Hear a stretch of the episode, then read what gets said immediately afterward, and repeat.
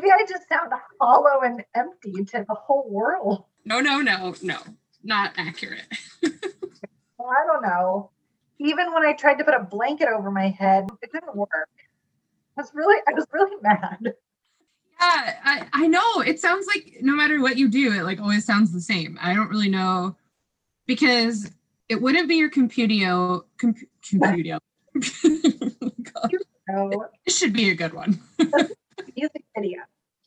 Yeah, you know, Sussudio, Computio. Yeah. You know that song? No. Oh, well, it's a song uh, by someone, but never mind. I'm Sarah. And I'm Ashley. In high school, we were best friends, And now that we're old, we're still best friends.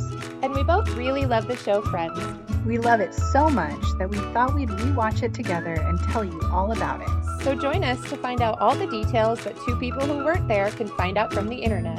Could there be better friends watching Friends?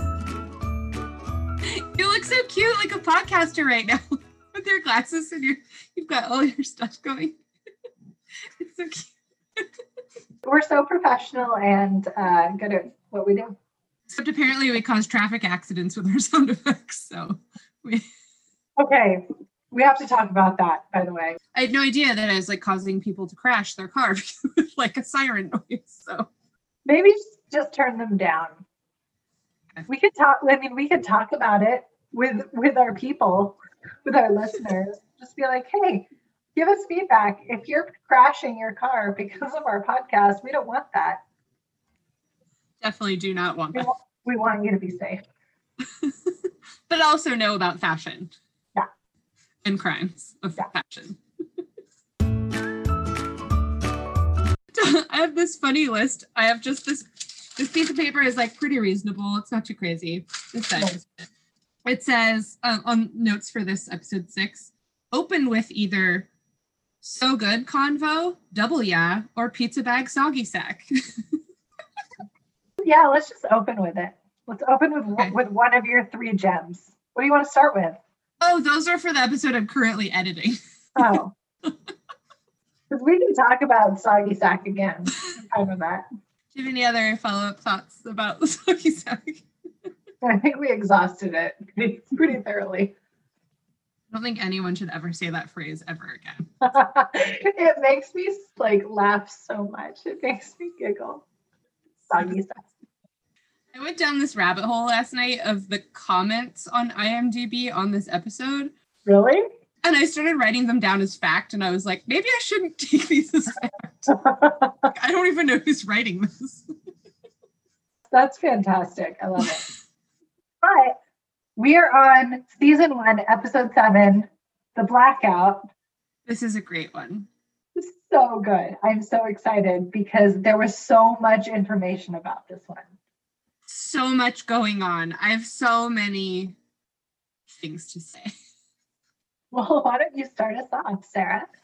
Oh, just some um, general follow up questions from a few of the last episodes. Okay, so I have a question for you. From one of our previous episodes, you were really upset about those weird triangles coming out of your bras.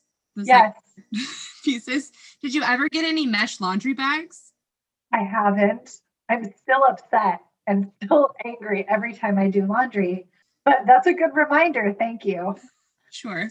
I'll keep it on my list of follow ups for every week. It'll just I need a friend like you in my life to remind you of the things that I need to help me stay sane. So I just I just want to say how much I appreciate you. you should just give me your login for Amazon and I'll just be like, ship this to Ashley. Thanks. She's got it. Laundry will never be the same again. No, I need that. Okay, quick question. Do you put your bras and under panty things in there or just your bras? I don't have any delicate under panty things, so I just do bras. Okay. I, I, thanks. That's a good tip. Sure. I'm not even sure my bras are that delicate, but I mostly put them in there so they don't get tangled on everything else, like stretchy pants. That's- Okay, that's what I need. Oh, now it gets tangled around the legs. Mhm. Uh, Yeah, sometimes I pull stuff out of the wash and I'm like, why are there nine things? Why is this like a just like a knot? What is this? like something you would throw out of your bedroom window Oh, yeah. to escape. like an evil, an evil witch. Except I wouldn't reach the ground because it's all in like a horrible, massive ball. I just like can't untangle.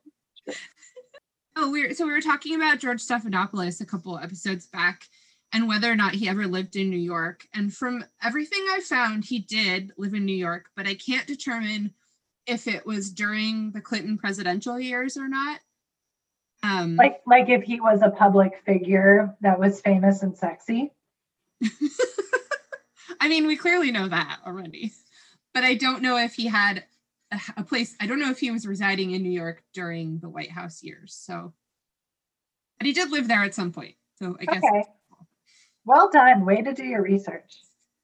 I also we we like kind of missed out on talking about some cool like perky facts about him because there's a I have a couple. There's some cool things about him. His role in the campaign is portrayed in the film The War Room, which I haven't seen, but I've heard is good. I have never seen that either. Who are the who are the starring people? Uh, this is one of those times where you ask me questions that I did not do for the research. Should I just start? Should I stop asking you deeper questions? you should never.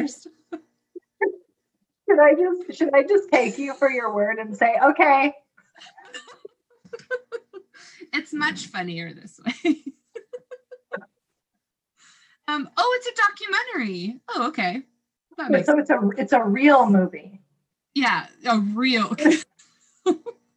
so the stars are him and Clinton, Oh, okay. those people. All right, that's enough about that. Um, okay, so he also he wrote a memoir in 1999 that was published after he left uh, during Clinton's second term. It became a number one bestseller and was on the New York Times bestseller list. And in the book, he talked about his depression and how his face broke out in hives due to pressures of conveying the Clinton White House message. And Clinton, in turn, referred to Stephanopoulos' book in his own biography or autobiography, My Life, and he apologized for what he felt in retrospect to be excessive demands placed on the young staffer. Are you going to tell me the title of Stephanopoulos' book? I am going to tell you. It's a memoir called All Too Human A Political Education. Oh, okay. I started reading Bill Clinton's autobiography a couple years ago, and I think I got like 15 pages in, and I don't know why I stopped. It's a big book. It's a big book. That's all I have to say about that. Sorry. I've had it for like, I don't know, like five or six years and haven't started it. I feel like he's a very interesting man, and I probably would be very enthralled if I kept reading. I just have a really hard time finishing books or starting them. Apparently. This isn't just a side note, but I just started reading Glennon Doyle's book, Untamed. Untamed, I think. Do you know who Glennon Doyle is? No. she like had a husband and two kids and then like he was cheating on her forever and when she found out she realized like oh this thing that's been missing in my life is like i'm attracted to women and she meets a woman and i think she was an addict for a long time and um, all these things so uh, she has a book that came out before this that talks about all that but it just this one's like everyone's talking about it like reese witherspoon and all these people love it and I love Reese Witherspoon. it's like if we in high school had had more life experience and better writing skills. It's what we would have written. Sounds like she had a lot on us. yes, but but like had we actually experienced anything, Yeah, uh, but it, like her writing style and like some of her language is nice. Okay. much better writer than me. But anyway, okay. You're very you're very good. Oh, thanks. You wrote like a book. Well, I wrote a part of a book that I might finish someday. We'll see. It's more than I've written. Hey, if you do NaNoWriMo, you ha- you- like forces you, you have to write. So maybe I'll do that again when I have one job. That might be fun. Yeah. I also wanted to just say that We have a really fun tendency to just like trash everyone's ensembles in the show, like we are some sort of fashion expert. And I'm curious, like, what's Oh God. what's the best and worst thing you've worn in the last week? I, I really hate that you asked me this question because it, it, it like exposes me to a point that I have like absolutely no legs to stand on because literally all I've worn for the entire year are leggings and sweatshirts. like into work, I'm just like, I'm a principal, completely phoning it in. Just, I don't see anybody, I don't see any people but I still go into work and I'm wearing workout clothes, expecting to get on the desk bike. And I end up sitting on my ass in a chair all day. So I am no fashion expert, but I can judge real hard. That's true. You are an expert at that. We both are. Expert judges. Also, Tyler tells me that if I, and this this is probably true in my 20s, I don't know so much now, but he like always jokes that if I could choose my like really choose my wardrobe and it was socially acceptable, I would dress like a five year old girl, Yeah, probably. which is how I mostly dressed in my 20s. I remember I asked you to cut the necks off my shirts because you did it so well. You did the right like width. the right amount. Yeah. So I I don't have fashion. But what about you? Uh, well, so I do the opposite. I don't leave the house and I put clothes on for apparently no one's benefit except my own mental health, I guess. I don't know. I do put on jeans every day. But like, you know, after that last meeting, like after my last Zoom, I mean, I don't leave this room. This is all I'm just in here. So I like go get dressed and shower and then come back in here and like no one sees me all day. So I don't know what the point is, but um after work is done like it gets pretty bad i'm wearing um like some men's adidas sweatpants from the thrift store right now uh with a zip up hoodie with no shirt on. So, I washed my hair in three days so that's how it's going over here. So that's how things are going. so we get that like you know we're no fashion experts but like have you seen what they're wearing in the show sometimes it's worse sweatshirts and leggings actually is fine Kate Hudson made a whole business off of that. I have a whole closet of sad clothes that haven't been worn. And I'm Mhm. just like, do I get rid of them? Am I ever gonna wear real clothes again? I don't I don't know. I don't know what, what life is gonna have what's what life is gonna hold for me. I have worn cute clothes before. Yeah, you have. right? So I feel like I'm clinging to that part of myself and latching onto that when I judge these six people that I don't know. It's really just jealousy because we have nowhere to dress for anything. So, No, it's true. It's true. but like the last time we went to a wedding together, you looked all spiffy. We clean up real good. Yeah, when there's a reason. Yeah. For now, we're just wearing hoodies and blue light glasses. Oh, I forgot to mention the blue light glasses. Those are mine are real bad. It's grandma. but you you do look real cute them. Oh, thanks. anyway, I regret bringing that up, but I just was listening to our last episode and being like, "Oh my god, this is so funny. We are so harsh and like what do we wear?" I think that we have license to judge because this is our own podcast and we can do what we want. That's a good point.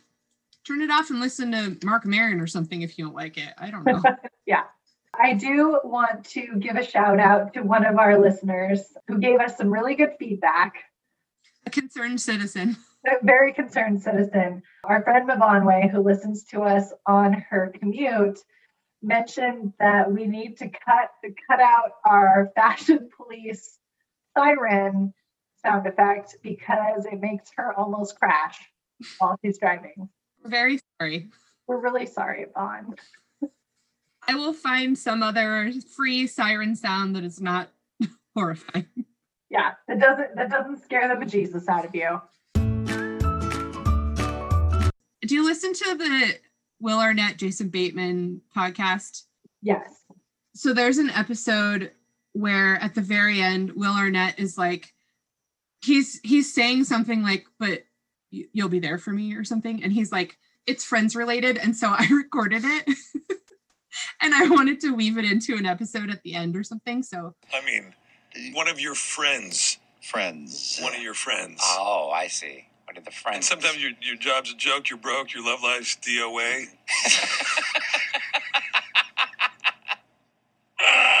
you guys also be there for you when you get older. Yeah. Just trying to get out into the lexicon of friends. Yeah. So on that same note, I was listening to Jennifer Aniston on Will Arnett and Jason Bateman's podcast, and they were like all friends. And all they could talk about was how nice she is. Like Yeah. they're just like, you are the most maternal, wonderful person. How are you so hospitable? How you care about everybody. And it made me like want to be her friend so much. It made me a little bit angry because I was not there for Right? yeah. You you have you have like angry FOMO. Yeah. We've talked about this before, but it's almost akin to your like cute aggression. Yeah. I think so. Yeah. where it's like you want to be there so bad that you hate them. Yeah. Yeah. It, and it's not because I hate them. I just hate them. No. Yeah. That you want to be like sitting on a couch with Jason Bateman and you want to be there when he leaves early because he has to go to bed. And like, is that so much to ask that they just incorporate me into all their Hollywood stuff? No. Like Mandy Moore just had a baby recently. Like, is it so much to ask that I want to be its godparent and like her best friend? Oh my God. Jennifer Aniston also is really good friends with Jimmy Kimmel. I don't know where I saw this from. I was thinking it was on Instagram, maybe not. So she holds a Thanksgiving party every year, like a Friendsgiving. And I guess he wanted enchiladas because she makes really good enchiladas. She's like really into Mexican food. And but she was like, it's Thanksgiving. Like we're not having the what on earth. And so there's a picture of her putting something into the oven that's with like a little post-it on it that says like Jimmy's enchiladas. It's like a single serving for him. It's pretty funny. That's such a like throwback to Chandler and his his anti-Thanksgiving food. Oh, true. Great call. I wonder if that's where they got it from. That's true because he did write that fan fiction. Did you see that episode of Jimmy Kimmel where he wrote a fan fiction episode of Friends and all the girls came on the show and he made them perform it? Oh my God, no. I'll God, put that in my follow ups. there's such good things. Do you want to try some trivia? Yes, but I'm really nervous, so just Okay. just, do, just do it. Well, I got two wrong on the last one, so it's okay. All right. What does Rachel claim is her favorite movie? I'm only thinking of Old Yeller right now. I'm stuck on Old Yeller, and I know that's not true. I can give you a hint. It's from the one where they switch apartments. Weekend at Bernie's. That's her actual favorite movie, but what's the movie she claims is her favorite movie? I don't pay attention to that one. You're right. Yes, I'll give you a half a point for that because Okay. that's her actual favorite movie. She claims it's Dangerous Liaisons. I, okay, and I thought it was something like that. Um, ooh, where did Ross and Rachel first make love? in the Museum of Natural History or nat- Prehistoric History. So I was gonna say that too. I like it's the planetarium. Is it? That's what it says. But don't they wake up the next morning? Like he rolls over the juice box in the planetarium, but don't they then wake up in that exhibit? That's what I thought. Yeah, we're gonna have to do some follow up on that. I I think they they woke up. She woke up with a fur on her, Yeah, naked. Yeah, naked. Yeah, I we might have to call some shit on that one. Well, that one's coming soon, so Yeah, or, we'll do we'll do some fact checking. yeah, okay. Uh, what's the name of Joey's character on Days of Our Lives? Dr. Drake Ramore. You can side drink that one. Done. This one also is dumb. What's Joey's last name? Tribbiani. Stupid. Okay, I don't know this one. What name was on Ross's fake ID in college? I have no idea. Clifford Alvarez. I don't remember that one at all. Mm-mm. Clifford or Clifford? Like the big red dog. Okay. I thought it was a GL. Like I never I was like Clifford. You know. Okay, so we're at the one with the blackout, and our favorite, James Burrows, is back. He's back. And the writers are David Crane and Marta Kauffman. Oh, So- that's why it's such a good one. Yep. Yep. So um, let me hit you with a summary. When New York suffers from a blackout, Ross tries to tell Rachel that he likes her, and Chandler gets stuck in an ATM vestibule with a Victoria's Secret model. So that really sums it up. You should end your summary with that every time. That's really good. Okay. I'll try and remember that. So, uh, one of the things I we'll, we'll get into our facts, but I I've never heard of the word vestibule before this episode. I don't know what it means, and I honestly didn't even bother to look it up because I figured you would. I did. I have a lot to say about vestibules. Is it a thing? Is it an actual thing, or is it is it um, specific to ATMs? No, it's a thing. And when we get to it, um, we should we should wait because oh, because Chandler says at some point, oh, is it a vestibule or is it a something else? So Okay, I have some facts, but you have to wait. You have to really hold your horses. I'll hold on to them. well, I have some really good perky facts. This episode, I think I have more facts ahead of the game than any other. Oh my gosh. Please tell me all of them. Okay. So, first off, just in terms of new characters, this is the first appearance of both Mr. Heckles and Paula. So, we'll have a lot to say about them. Also, just wanted to point out that Matthew Perry, he was on the Graham Norton show, and he said that this episode was when he realized that Friends was really something special, and it was one of his favorite episodes. I'm so glad you found that because I I think I was telling you I went on a deep dive in the comments section on IMDb of this episode and I saw that it was many of the cast members' favorite episodes. That was one comment and the other was that it was specifically Matthew Perry's favorite. But I was like I have nothing to back this up. That's lovely.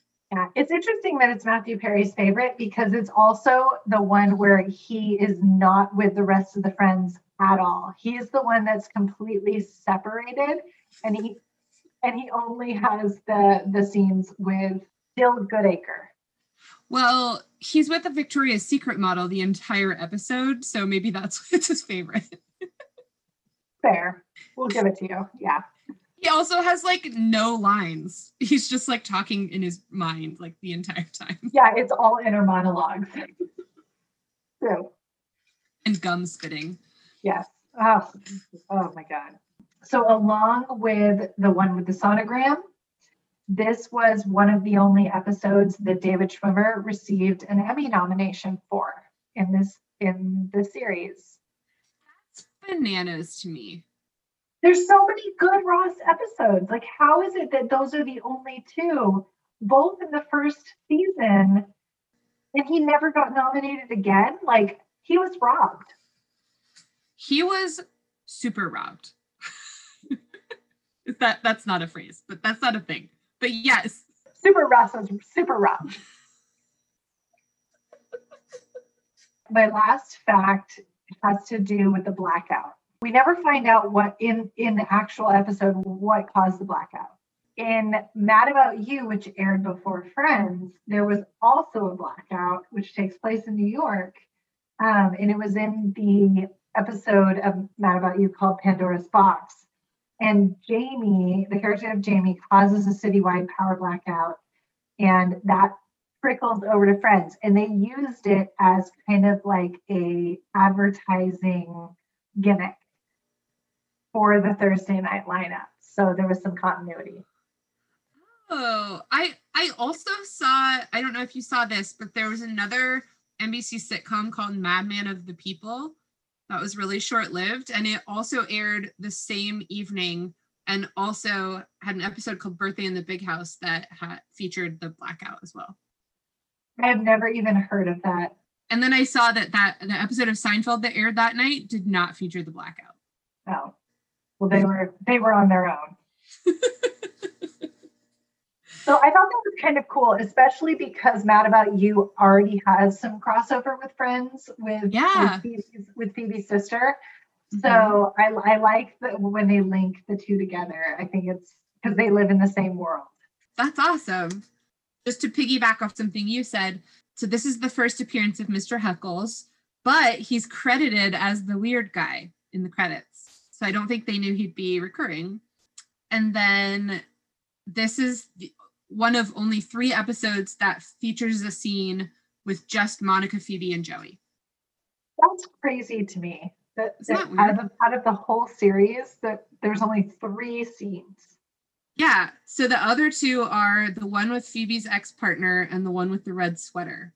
So one's in season three and one's in season eight. Crazy. Yeah. Weird. There can only be so many combinations. How come the three of them didn't get together more? That's Right. that's really interesting. Huh. Monica might might be too high strung to hang with Phoebe and Joey. Like they're pretty chill. Yeah. That's true. Um, okay, and then lastly, I just wanted to say I don't think I said this in episode six, but episode six had the least number of viewers of any episode in the season at 18.2 million viewers, which is still so many. But this one jumped up to 23.5 million, What? which is not the highest of the season, but it's oh, it's a big jump. So I wonder why that was. I mean, maybe the gimmick worked of the, the advertising gimmick. At first, I thought you meant the gimmick of her hair. It's like, oh, Oh. yeah, they all tur- they all they all tuned in because of Rachel's hair. But she wasn't even sporting the Rachel do the whole time. You couldn't even see it. It was like I noticed that too. That's what I wrote. I was like, for a haircut that caused so much controversy and excitement, like, why is it up in the second episode of the haircut? Hmm, time. maybe they regretted it. She probably was like, I hate this. I, Yeah. I, ne- we need to fix it, and so it was up. Are we ready to go to the cold open? Yes. Okay. So we go to Central Park, and this is Phoebe's very first performance in Central Park. And can I just say, the place is packed. I've never seen so many people in there. Why are there so many elderly people sitting in the friend seats? Yeah, well, for, for like a special performance of their best friend, why are they sitting at the bar? I had a big problem with this whole seating arrangement because they know she's going to perform. She has to have said it before. Like Rachel's announcing her. They must know. They always have the couch. So my thought was we're only seven episodes into the first season, and maybe their intention was because we've seen them in various locations now in the coffee shop.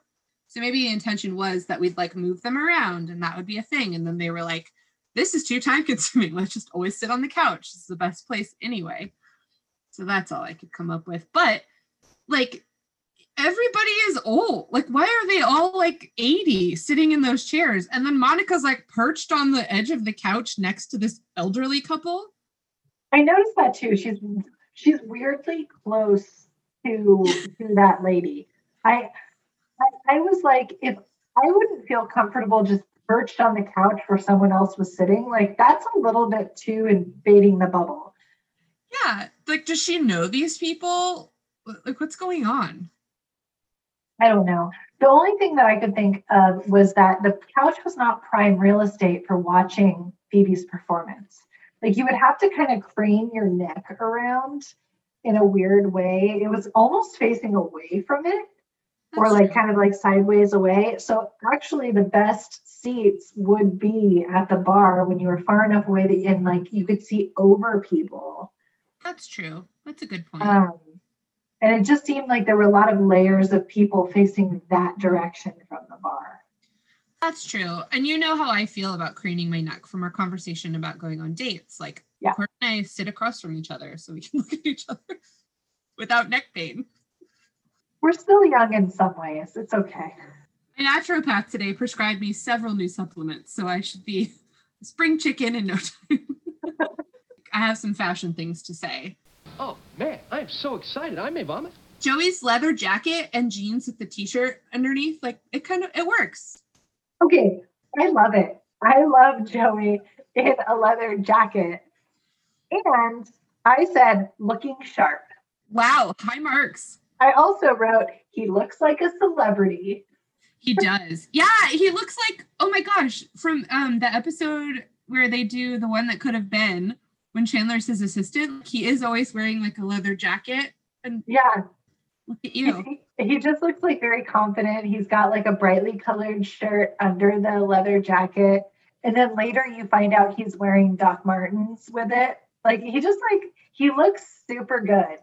Yeah, he with does. his, like floppy hair. You're into Joey right now. I am. I, I I'm I'm vibing on Joey a little bit. I feel like he's someone that I probably would have let pick me up and let like shatter my heart completely. Yeah, completely. Yeah. I, I fall victim to his charm. Hundred percent. I'd be like, "You're dumb, but it's fine. It's just for today." And then I'd be like, "Wait, it's just for today." Oh. Rachel has another cute coffee shop outfit, that like denim shirt with the little short black skirt. She looks cute. So good. Yeah. Like her little her little like black mini like mini skirts with with like the classy tops Mhm. that have good coverage but are like cute.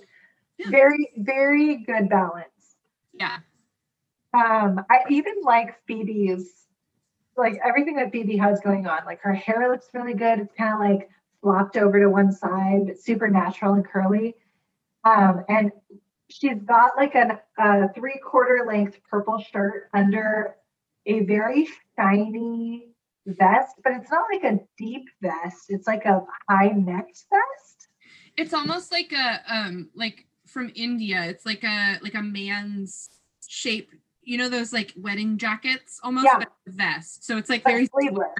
yeah. Yeah, she looks really cute. And then she's wearing a skirt with it. I do want to point out a fashion fail. Monica is wearing the worst color on the face of the planet. That shirt is so sad. It's it's like if purple were a beige. What is this goddamn color? It's like if purple was depressed but couldn't quite get to gray. Like I couldn't figure it out. It was like my eyes were bleeding trying to figure out what color this was. It was so sad. Oh my god, you need to be hired by like a paint company.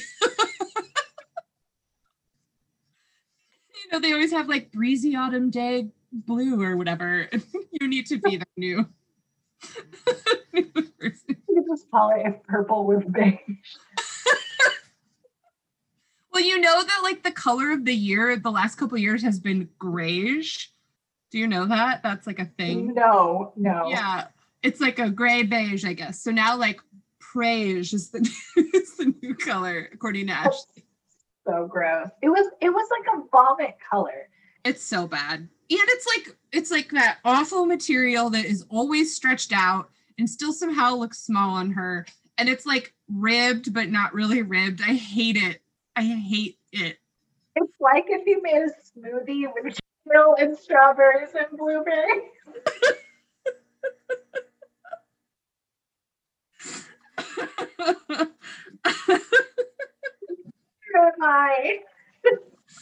Oh my god, that was the best. Oh man, please keep going.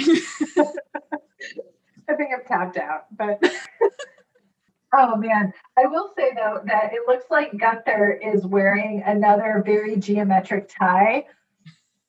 that might have been the same pattern as Ross's bedspread a couple seasons or a couple of episodes ago. Oh no, I oh my god, I did not even see Gunther at all. Oops. He was he was back there, be like watching the show, also drinking coffee, and I'm like, are you allowed to do that? Are you allowed to drink out of those big cups while you're behind the counter? Well, they hired him to look authentic, right? So He was there. I'd take his shirt over Monica's. Oh, absolutely. Ugh. Phoebe starts to play and doesn't really get her moment, does she? Her cord is so terrible. And when the lights go out, I just love that she just rolls with it and is like, okay, thanks very much. I couldn't tell what part it even was. No, I don't It was just like a finger touching a string and a and a lung. So I was curious if Phoebe, or if Lisa Kudrow did any improvising of any of her songs or her playing. And so I looked it up, and this article I found from express.co.uk uh, said that when a fan asked Kudrow if any of Phoebe's songs were made up on the spot, she answered, First of all, Phoebe's song lyrics are not ad libbed. The writers wrote them, and I got to come up with the tune because I play guitar so poorly, it would be too hard to learn how to play that badly. I love that. Although I have to say later on when she's picking, I'm like, oh, she does she does pretty good. They made her do like, I think she did a few weeks or a few months of lessons and then she quit and was like, this is good enough. I hate this. Perfect. That's probably about Phoebe caliber. Yeah, that's what she said. She thought it would be funnier too. I mean, she hated learning the guitar, but then also she said it would be funnier if she was actually bad. Yeah. it is, and it's great. Yeah. Yeah. We're only 32 seconds in, and we move to the ATM vestibule where Chandler is just trying to get some money out, and then the blackout hits. To say that a lot of people say ATM machine, and I much prefer ATM vestibule because it is not redundant. You can't say ATM machine because it's an What does ATM stand for? I think it's automatic teller machine or something like that. Machine's already in there, so you can't say ATM machine. Machine, machine. Yeah, you wouldn't say machine machine. Yeah. So vestibule works. Okay. What is a vestibule, Sarah? I'm so glad you asked because I did do a, lot of research on this. Okay. So later on, Chandler actually, when he says vestibule, he's like, wait, is it a vestibule or is it an atrium? So the, I've never, outside of this episode, in my entire life, heard this word vestibule. I don't think ever. I only hear it in this one. So an atrium is like I feel like an atrium is like an indoor outdoor thing like place with plants. That's, is that true? I think that's the common like understanding. So the definition of an atrium is a large open air or skylight covered space surrounded by a building. Okay. So it can be like, you know, like a greenhousey type room kind of that's a building built around it. A vestibule is an antechamber, hall, or lobby next to the outer door of a building. Next to. Yeah, so it's like a lobby, Okay. which this kind of is. Okay. room. It, I've never heard this word No. outside of this episode. No, never. Interesting. I'll probably never use it in my entire life. Except if you go into a bank that has an ATM inside, and you'll be like, I'm in a vestibule. That's true. I might do that. Are there even ATMs that are still inside? Like, are there still vestibules? I feel like the ATM's always on the side outside of a building now. You can just walk up off the street and shove your money in or whatever. I think there's still some that exist in like little corridors. I, but again, I'm like vestibule, corridor. What's the difference? Um, that like where you go inside and it's like the the next. It's like a pass through between doors into the inside of the bank, but it's still kind of on the outside. Yeah. Yeah. Yeah. I think a corridor is like a hallway, Oh. Okay. the long thing. You know, like an Aaron Sorkin type walking shot would be in a corridor, Not in a vestibule. not in a vestibule. There's not enough room. No, you cannot walk around in there. Although this vestibule was quite large and had three ATMs in it. And it was full of trash. so much to say about this. Well, I did. I actually did some research on the bank itself. It was Emerson Bank. So I just Googled Emerson Bank to see what came up, and actually, there is a Emerson Bank in New York or New York State. It was originally established in, in 1884, but by like the Emerson family, but didn't become an official bank until 1908 and it is currently part of the National Register of Historic Places in New York. It is still around. It, I think it got moved from its original location, um, and I think it's now in Albany. But it was taken over by Glen Falls National Bank in 2005, and then I just stopped researching. It's a pretty deep dive on a thing that's like we see the logo like one time. I also didn't know if it was the same Emerson Bank, but I thought it New York. That sounds like it, so it must be close. Yeah, that's awesome. I I read this thing in the um, comments on IMDb of this episode. They said that Emerson, there's Emerson Bank, and it has a purple logo in this episode. Executive producer Kevin Bright is a graduate of Emerson College in Boston, and that college has a purple logo. So they were saying it was a nod to him. That might be more accurate. But it's cool to know that there is an actual Emerson Bank. Yeah. So, like Kauffman and Crane, they continue to base these things on real things. Yeah, yeah. Cool. So when the lights go off and the door is locked, and Chandler's like, "Oh, great!" out loud, like he says, like, "Oh, great," and then looks over at the woman who we then find out later is Jill Goodacre, the Victoria's Secret model. She kind of glares at him, which I don't blame her because, like, the whole this whole episode was just a big Chandler. What the fuck are you doing? I wrote Chandler's inability to ever just be cool is astounding. Like, how she did not think that he was a serial killer is shocking to me. he is being so creepy. so creepy throughout the entire thing. And then, like, when after she glares at him for being like, "Oh, great, I'm stuck with you," basically, like, what in the world is the move that he makes when he's like realizing that he that she is like a hot lady?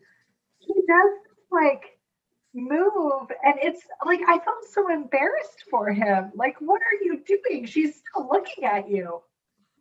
Like she's just a person be like can you believe he said oh great already. Like you said something. She looked. It's just the two of you just be like just be normal not even cool just be a human. No it's like she it's like he doesn't know that she can still see him. It must have been so creepy for her because I, I mean i'll get into this later but how many effing hours are they in this thing and he has said not one word? Like she i mean if it was me even if i thought he was going to kill me i probably would have talked out of like nervousness and yeah out of just Whatever. like how can i normalize the situation? Yeah. no all he does is make like weird facial expressions and like strange movements and i'd just be like oh my god i'm caught in here with a psycho. And he's wearing like another sweater vest and like a creepy overcoat. And uh, like you don't know what this guy's gonna do. It's creepy. Nope. nope. Okay so quick facts about jill goodacre. She's played by jill goodacre connick. She's married to harry connick jr and she has directed one of his music videos and appeared in several of them. I did not know that. That's a good fact. So she's credited as jill connick in the credits but called goodacre through the whole episode. Oh i didn't know that she was married at that point. Yeah. Interesting. I wonder why they did that. Yeah. So she was one of the um, Victoria's Secret's main models in the 80s and 90s. And she, along with a couple, like two or three other gals, helped the brand grow from just catalogs to the huge fashion giant we know now. They were like integral into that. I do want to say I really liked. I thought she was really funny. Yeah, she was good. Yeah, she she did really well. Oftentimes, models are not models and like sports people are not great actors, but she did a lot. Like she didn't have a lot of lines, and it's hard to act with just your face, and she did a great job. Yeah, I liked this fact. In 1993, she appeared as herself in an exercise video with Sugar Ray Leonard called Box Out. Oh, we should look into that. what is going on in that video? it seems like after like after this episode, this is like what she's most known for aside from modeling, and that she just like ra- like they raised their families and she worked on Harry's stuff. So Oh, what a good family. yeah, I really liked her. Yeah, I did too. So after the credits roll, we open to a shot of New York and it's of the Empire State Building. But I was so distracted by this weird stock shot. I don't know if you noticed, but it was like super like in like it was the Empire State Building encased in clouds. And there was like a full moon. I felt like there was going to be a werewolf that popped out somewhere. It just seemed very like ominous and Halloweeny. I don't know. Maybe it was just me. No, so this shot struck me as well. I actually was wondering if the reason it looked so weird was because the I know they took the Twin Towers out of a lot of shows after 9/11. And so I went on like a bit of a dive to try to figure out if I looked at like New York City skylines before and after and tried to get a similar like shot of the Empire State Building to see if maybe they would have shown behind it. Best I could tell, you wouldn't have been able to see them from this shot. And if you did, they would have been like way, way, way, way off. So um, but I did learn, fun fact, in season eight, there's an episode where Chandler makes a joke about a bomb at the airport and the scene was cut out due to 9-11. Oh, I wonder if it's in the, DV- the DVDs. Oh, interesting. We We'll have- should look that up. yeah. So anyway, I did notice that. It was weird. It was weird. It was like I, I wanted like a howl to happen or something. Like, oh, I guess. what, what did Brendan Fraser play a werewolf at some point? Like just have him scurry by. did he? I thought he was a mummy. Didn't he do like werewolf in Paris or something? Or is that Oh, am I thinking of um the guy who was in that thing you do? Tom something. oh, maybe. Wow. Never mind. Um, okay, but speaking of mummies, I just there's a weird background thing that I have to point out. When we go into the girls' apartment, um, and the, the blackout is is in full swing, but Monica's on the phone talking to her mom. Wait, I'm sorry. The blackout is in full swing. Wait, it's just like it's happening. It's a party. There's some background stuff here where like there's a, a new vase of red roses, like fresh red roses next to the front door, like uh, right alongside the kitchen. But what was so weird is that on the shelf of, in the kitchen, the open shelf, at the same level of Monica's head as she's on the phone, there's what appears to be like a gigantic mug and i think it's like literally head like person head sized. And it's a, it, it, it looks like it's a mummy's face. Like it's a mug of a face a mummy's face with the bandages. Weird. and it might be something else but that's what it looked like to me. So when you said brendan fraser and mummy i had to just point that out. I don't know it was distracting We do learn that they like Halloween. Like there's a lot of Halloween, right? Aren't there a couple Halloween episodes? Or is it just that one? Yes. No, where they dress up. Yeah, and they have parties. Mhm. Sure, yeah. Um, but anyway, that was just that was just really distracting. It was a it was an oversized mug, like more bit like bigger than what it was in the coffee shop. I love that they've got fresh red roses over there and that goddamn vase of dead flowers is it's literally sitting next to lit candles now. Yep. They're being very reckless. I know. So Monica's on the phone and she's just talking to her mom and is like her mom her mom is clearly talking to her about like making sure she looks good because she's like, Mom, who am I gonna meet in a blackout? Like Judy is such a mom. She's so passive aggressive. Monica says that her mom tells her it's all of Manhattan, parts of Brooklyn, and Queens. So I looked it up because I wanted to, because I had read that like the reason that these three NBC shows all had blackout episodes was because there was a like huge blackout in New York in 1984. So it was based on this real thing. I found this New York Times article from 1984 that says, I'll just read this quick snippet. Um, a series of failures in underground electrical feeder cables and a transformer, along with unusually warm weather, caused the power shortages that blacked out a number of large apartment buildings on the Upper East Side on Thursday night. Um, they added that the incident has been very unusual and did not portend further electrical problems for New York City this summer. This was an isolated case in one network in a small part of Manhattan that occurred as a result of a number of random events. So it was just the Upper East Side in Manhattan, but Monica's mom says it's like all over. They made it bigger than it was. It did. And I wonder if that was because of Jamie in Mad About You. Yeah, probably. We should watch that episode too. I love that show. I do too. Oh, I was also wondering if landlines would work during a blackout. I had the same question. I don't remember. Same. So apparently they do because they do not require electricity. They just have the phone cable plug.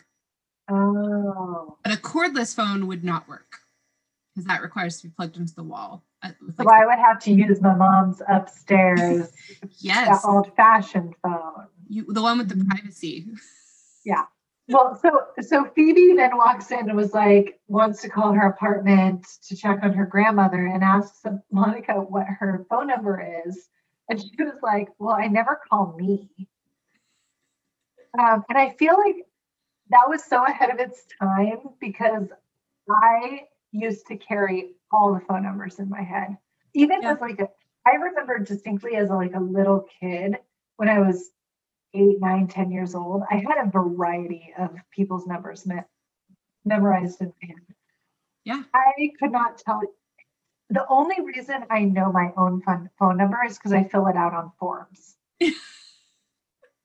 Yeah, I used to know your number. I used to know mm-hmm. like every friend I had. I knew their because we didn't have cell phones either in high school. Yeah. and and then I like knew my friends' cell phone numbers in college when that started happening, and now I told Court after we'd been dating for like a year, I was like, we should really start to memorize each other's numbers because what if something happens? I don't know.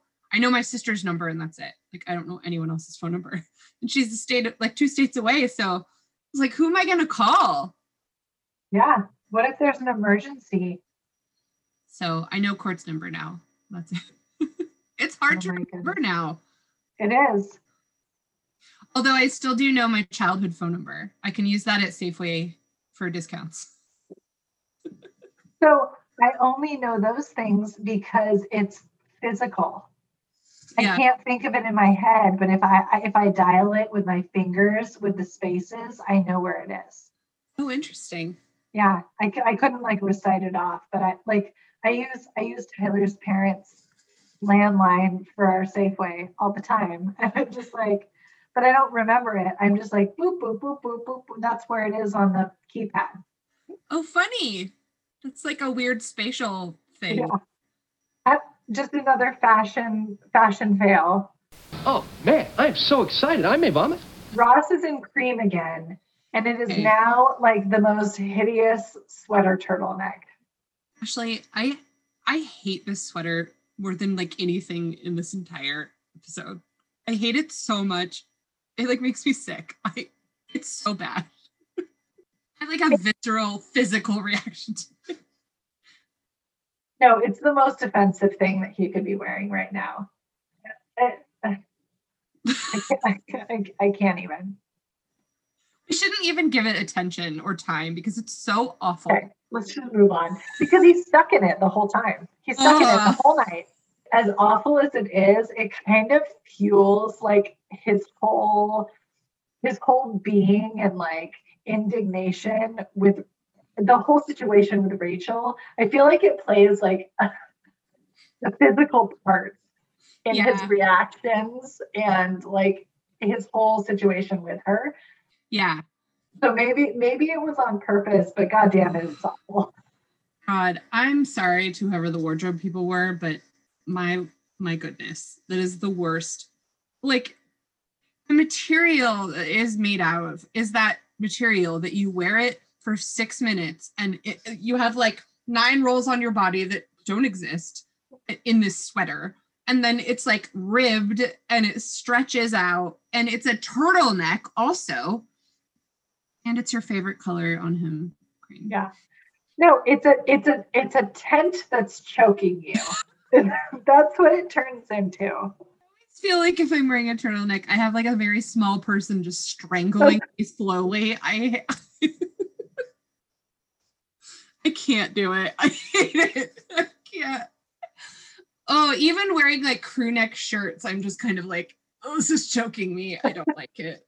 I need to make it a V. I need to make it. Yes.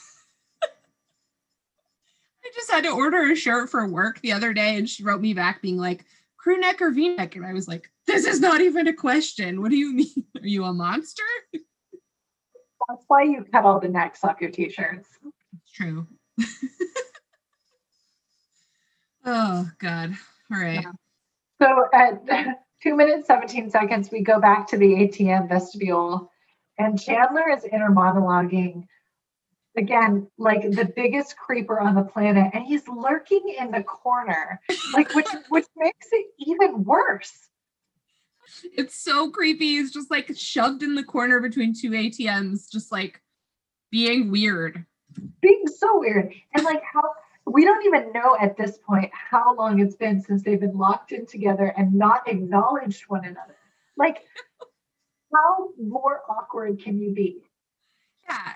First, I was okay with it being like a couple minutes because we're jumping between scenes. And then the further in we got, I was like starting to notice the like, we'll talk about it, but how fast the candles were burning. And I was like, this has been seemingly like decades that they've been starting. yeah Yeah. so there's an extended scene here after he does his inner monologue we see jill talking to her mom on the phone and she has a whole conversation with her mom about her dog Dexter, how he's scared about the blackout and is peeing in her dad's shoes. And she she says at one point, she's like, "Mom, you're tripping." But then she turns, she hangs up and she turns to Chandler and she's just like, "Mothers," and he's like so proud that she that, and he's like, he's like, "Mothers, yeah." And he's like so proud that he just keeps repeating that inner monologue in his head. He's like, mothers, yeah, mothers. Yeah. Mothers." And I'm like, dear Lord, stop.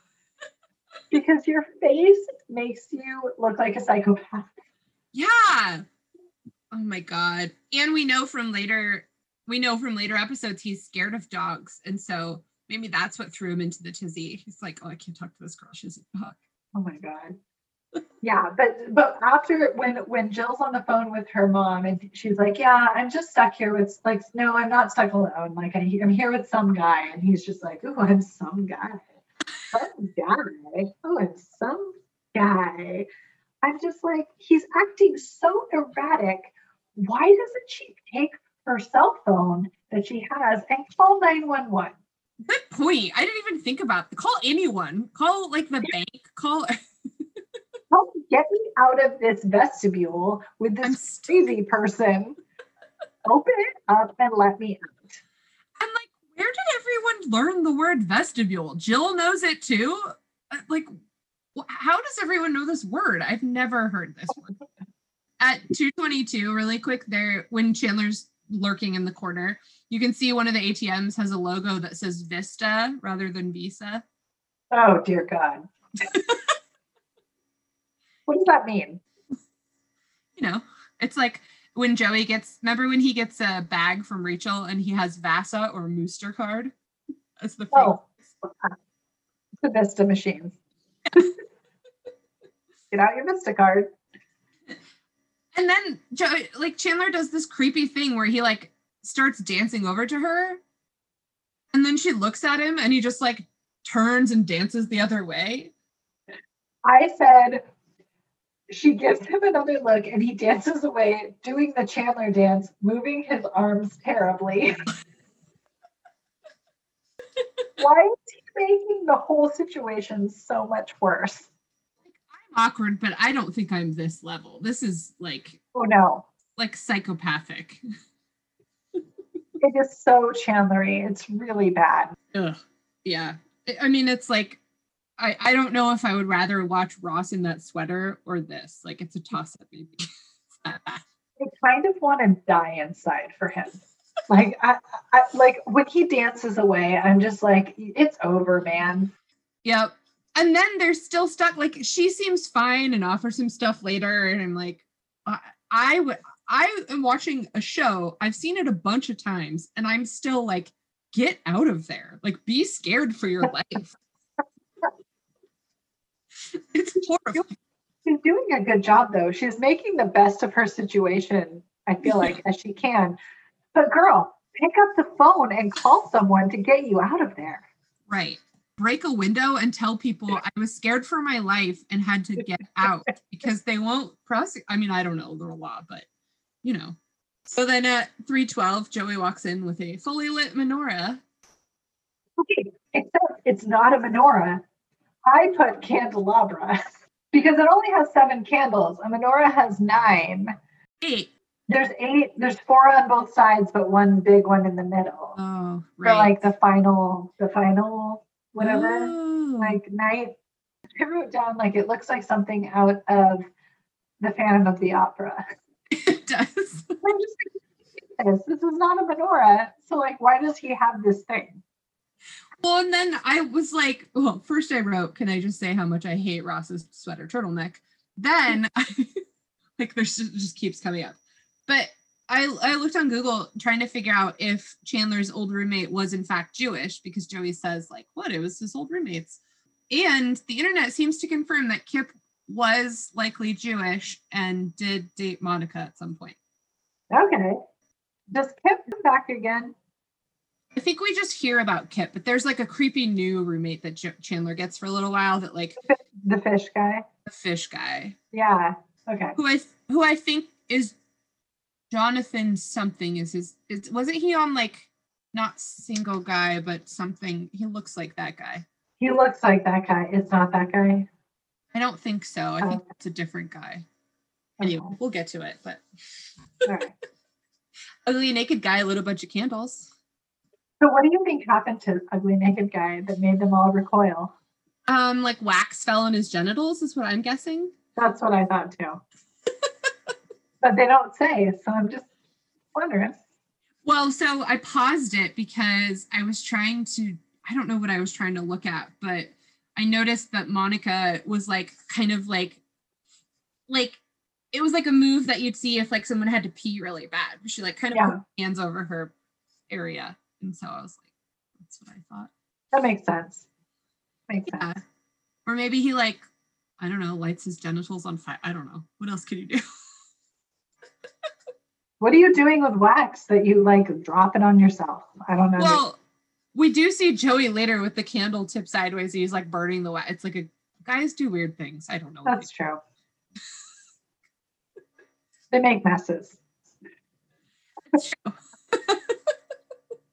Oh, so we jump back real quick back to the ATM at almost four minutes, and we learn through Drew Chandler's inner monologue again that it's been 14 and a half minutes with no talking and no interaction. Like, I can't even. It's No. so awkward and uncomfortable. And like that creepy smile that he has on his face, that like it must creep her out so much that she had like she had to just be like, Do you wanna do you wanna use my phone to call anybody? Like, please stop being weird.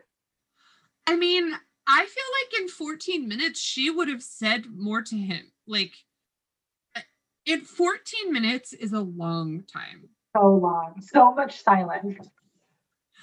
And even if I was again scared for my life, I feel like I would be I mean, I might even be like, Are you gonna kill me? Like, what's going on? like Yeah. it's a long time. You would have taken some kind of action. I would not have let it go 14 minutes. My I would have started spiraling in my Yeah. mind of just like possibilities of what's going to happen. Yeah. And like what how is it that after several hours or however long, like they're able to play a weird game with the pens and they're like becoming buddy buddy, but like why why don't you think that would have happened within like fi- three minutes probably? One- Yeah. Yeah. Some, somebody please take the lead. Yeah. Anybody. I feel like she like only offered him the phone because she thought, oh my God, he's a psycho and I need to test him and see if he will like socially interact with me. But I'm just, I'm so, at this moment, I'm so disappointed in Chandler because he's so fidgety. And I don't know if it's a result of just the inner monologue thing, but like he's doing weird things with his hair and his hands and his face. And I'm just like, dude, be normal.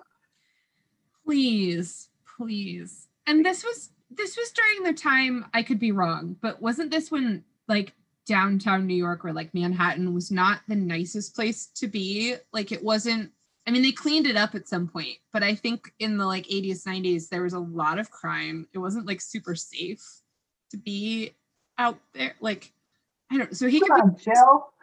yeah, he could be this weird tweaker. So I, I and also I wonder if the fact that he says, "Oh, great," when the, the lights go out, and then she doesn't say anything back. So maybe it's just like she never responded, and so then he just starts like clamming up. But uh, like, I don't know. It's very Yeah. weird. Yeah. But he does take her her phone and calls calls Monica's apartment because he knows everyone's there. I just love I I think I did this to you in our last episode at the end. I just love the way he says it through clenched teeth, like stock or and that no one can get understand him, but Joey can. Yeah. And then Joey tries to communicate back in the same way. And he totally understands him. Yeah. We don't know we don't know what he says, but like no. he's like, Oh, but you, you think I didn't think of that? So like would Joey know what a vestibule is? Like, does everyone on the planet Earth know what a vestibule is? I don't know. I don't know this word. no. But Well now I mean now I do. now I'm never going to say it again because I'm tired of hearing it. when the episode first opened and we saw Rachel looking out the window, the big window, I was like, oh, all the crap's gone. Like she's just like casually leaning over the bench seat, seemingly unencumbered by a bunch of crap piled in front of it. But then at 537, when we cut back to the apartment, you can see the desk is still in front of the bench seat and that it's just like Rachel was in between the chair and the desk, like leaning over. So, and again, those dead flowers are incredibly close to two lit candles that are as tall as the flowers, like about to light on fire. They have so many candles around. It made me a little nervous.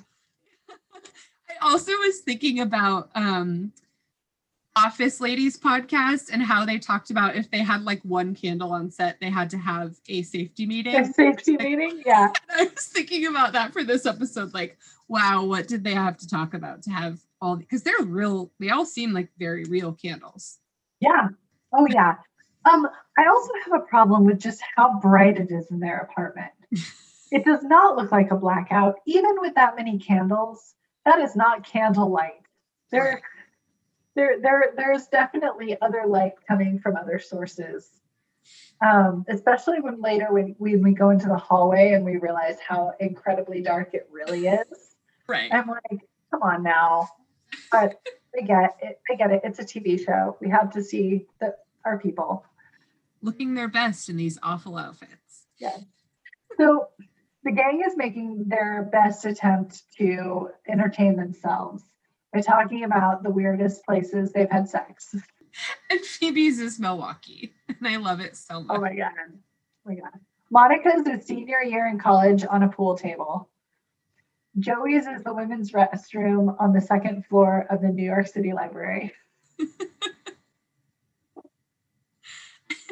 and Ross had sex in Disneyland in 1989 with Carol. Um, yeah, yes.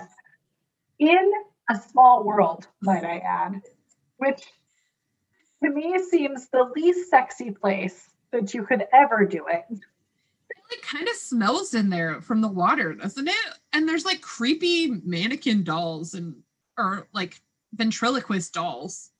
And the song just keeps on going. Like it never stops. Also I, I had a I had a little bit of a problem with this just because I know that Disneyland has it so locked down with their surveillance. Like Mhm. the safest place that you could ever lose a kid is in Disneyland. Yep. Because because they've got cameras everywhere. so I I I don't believe that Ross and Carol could get literally out of the boat behind the little Dutch dolls and get their pants down before someone would actually like stop them. I think that it, they would be intercepted. It is 1989 though, so Maybe I don't know.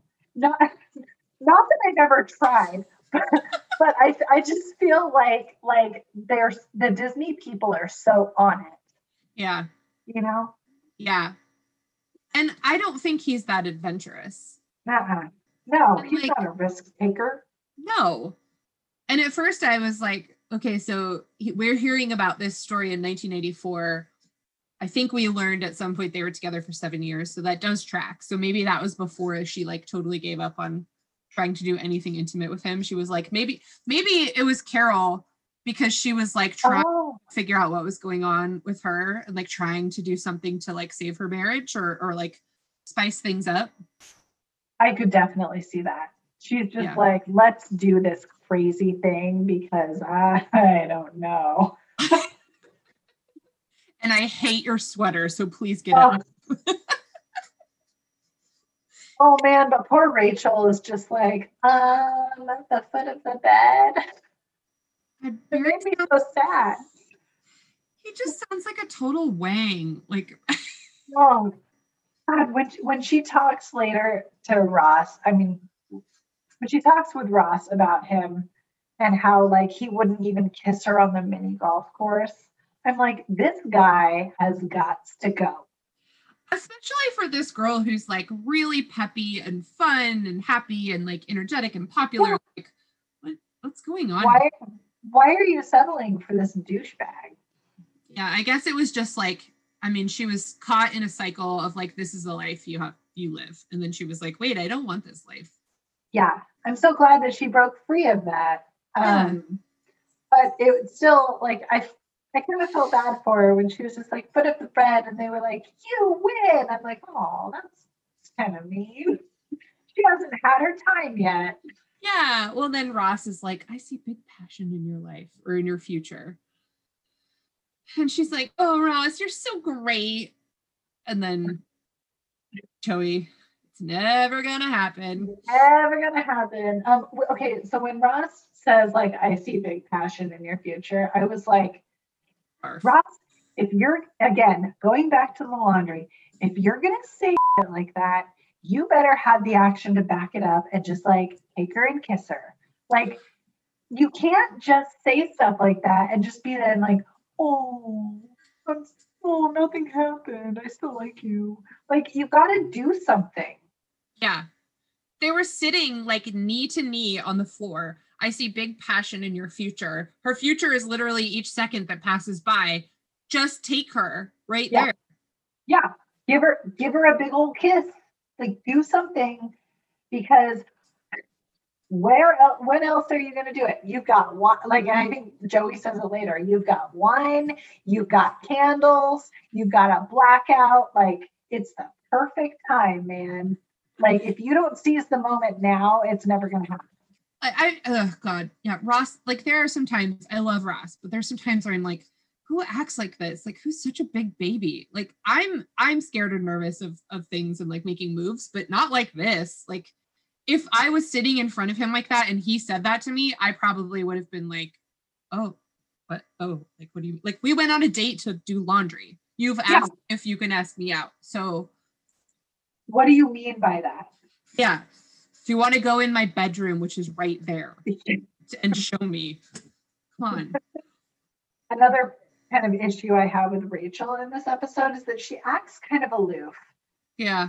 And I don't I don't know if she like in this episode she doesn't get it or if she does, but like she's not she's not feel she's not sensing it because she does do the stand up tousle the hair and be like you're so great Yeah. I think that because he had asked her if he could ask her out and then didn't, they go on this date to the laundry that she thinks is a date. She has kissed him and nothing has happened. And she knows that like he's had a thing for her for a long time. And so I wonder if for her it's like it's like feels really good, but she's not there. Like she's not into him as much. She's just like, this is fun. And it feels good because I know he likes me, but yeah yeah. like, huh. whatever it's not anything serious it's like a little like flirty little thing but it's not anything big yeah yeah confidence booster and then for him he's like everything has to be perfect because she's the one Ugh. like come on Yeah. Yeah. I do think it's funny that, that that he said those things and then she like tosses his hair and leaves. And when Joey, when he walks by Joey and Joey's like, it's never gonna happen. and Ross is so indignant. He's just like, what? What? Why not?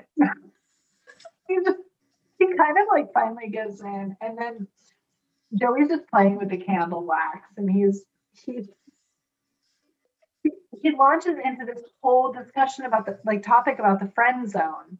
But it, I think it's true too. Like Ross has gotten to the point where he has kind of pushed her into the friend zone because he's made these little flirty moves without the actions to back it up. Yeah. So like I think that that kind of contributes to that like I want to say like a safe space Mhm. where then you can like flirt, you can kind of like cross little lines without it having to mean anything. Mhm. But that is that is like kind of the friend zone line, right? yeah there's availability without like commitment Yep. And, and it is a confidence booster. I think that you're totally right with that. It's just like, oh, I could feel good about myself because I could feel attractive, but Mhm. not have have to follow through with anything. Yeah and i think for her too it's like her friend's brother and maybe she just like hasn't been forced to see him in that way like she's done these things but it's kind of like he's never really made a move and so it's just Mhm. oh my friend like my friend's brother That's a really good point. I know you found this out too, but I had no idea that the term friend zone was coined by this episode and this series. I had no idea, and how perfect that the friend zone was coined by friends. I, I I. I had no idea. It's so good. It's so good. I so I, I I actually went to the Wikipedia page for friend zone. and I have to read like the definition that they said because it's it like I don't know, it, it made me laugh just the way it was written. But it says that the friend zone was originally portrayed in the episode, the one with the blackout on the television series Friends. When two people meet, there is a short period in which there is potential for a romantic relationship. After this time, if they continue to see each other, they are in the friend zone. And so a romantic relationship is effectively impossible, even if one of the parties wishes it for, for it to be possible. I have a funny one that I found from theeverygirl.com. Nice. I don't know. They said the friend zone happens when two people are friends and one person wants more while the other doesn't. This can naturally lead to disappointment or frustration on both sides, and the mismatch of feelings occurs for people of all genders and orientations. That's very true. It's an inclusive thing, being Yeah. friend zoned. No, and it's true. Like Ross says that he's laying the groundwork. Like he's trying to defend himself, being like, I'm laying the groundwork. But Joey is perfectly right in this situation. Yeah. He's just like, you are taking too goddamn long. Yeah, he says you're the mayor of the zone. Let's go. Going back, I think that's maybe why I'm vibing on Joey a little bit because he is a man of action. Yeah, that's true. Yeah, oh God, Ross is so annoying. He's like, oh, I'm waiting for the right moment. Like, you already went on a date. Like, let's get Yeah. it together. The Yeah. moment has passed. Man up. Uh she kissed you. What signal do you need?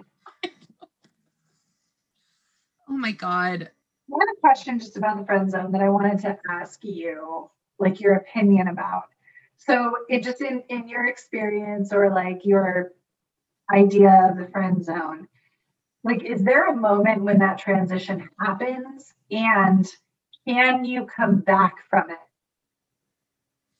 Interesting. So we grew up in a small town uh, where The smaller the town might skew the skew this a little bit, but I feel like I've gone there in and out of it several times with multiple people because of lack of other options maybe. I i think it's hard i think it's hard to go once you cross the line it's harder to go back to the friend zone for sure. Not impossible but there's always i think there's always someone who's like suffering in some way Yeah, I I I was the kind of of the same mindset. I think that there's there's chance for crossover. Mhm. Like once you get to that point where you consider someone a friend, there's there's definitely like things that can happen that make you like that flip a switch where you can go where you can go the opposite way. But I think that there's still that sometimes that friend piece that's attached to it yeah. that ma- that makes it like not as hot. Yeah. Like not as good not as not as like all in. Yeah. Um convenient. yeah. Uh, I, I don't know. But i don't know where the moment of that crossover is. I was trying to think about that of like how, like is there a length of time is there a moment that happens is there like a situation like a like a moment that's shared or a situation and i i think it's personal to like the individuals maybe Totally. Yeah. Well, I was thinking about as you were saying that a lot of my friends I've known since like kindergarten. So like we were there was no like anything else except being friends for a long, long, long time. And then like hormones develop or like there's no one else in town. The options. And so sometimes that can flip a switch. But I was also thinking about when I lived in San Francisco, I went my roommates wrote a Craigslist dating ad for me. This is before dating apps. Like there was Craigslist dating before I like I think there was maybe like one serial killer or one like Craigslist murder had happened, but it wasn't like as cre- like you don't you could like put dating ads up there. Um and it was free and so my roommates wrote an ad for me and like, I went on a couple dates and one of them was a guy that was really fun and I would go to Giants games with and I felt only a friend vibe and we went out i think we went i think we like had dinner and then maybe went to a giants game on a second time out and then he tried like when we went home he tried to kiss me and i was like oh i'm so sorry i don't feel that way and i felt awful. And it was like the time of email. So i emailed him to be like oh i see you as a friend blah blah blah. So i think i friend zoned him. But I liked we like hung out a lot as friends, but I don't know. Yeah, I think I think I was thinking about my experiences too in similar situations with people that I had known a long time that then like we were we were established friends where it like the affection came out of the blue. Yeah. And I think that that's that's where it got really difficult Mhm. because it was almost like there was no there were no um, signs like Ross where it's like there was a kiss or like Mhm. something that was overtly said, like I I see big passion in your future. It was just like it was like this. If you look at it like a graph, it was like a flat line, friend, friend, friend, friend, and then it was like some crazy move or thing that happens that spiked past the friend zone where it was Yeah. like I have not fully wrapped my head around this or cannot expect it. But maybe, I mean, I was thinking maybe Ross has something to this where he's like planting little seeds so that she's like actually coming around to the fact and seeing it so she can see him in another light that Yeah. makes her more inclined to then want to be with him. Which is sweet, but he can't take seven months or whatever. No, no, it's got like there's got to be some action at some point, but I I could see how he's like the laying the groundwork. He is kind of putting himself out there in these ways, but there's got to be a point of no return where it's like, come on, Ross, like go, then now go for it because she kind of knows. Right. Well, and like, I guess we have to take into consideration like his marriage ended in the first episode, and like also her marriage never started. And so, like, she's in a place where she's like feeling free, and he's in a place like he just wants to be in a relationship. That's all he wants. Like, his didn't end of his choice, hers ended of her choice. So he's like wanting that back. And like that's all he wants. And she's just kind of like, we like I'm free. I can do anything. Like I can make my own decisions. And like not in that same place and he's just Yeah. too long. So groundwork i think you're right. He was laying the groundwork. He asked her can i ask you out? And she's like sure. But the second she kissed him i think like that all that's it. Like the building is built. Like we're done. Like we're done. Yeah, we can't go back. Yeah, and we have, which is which is what's confusing. yeah.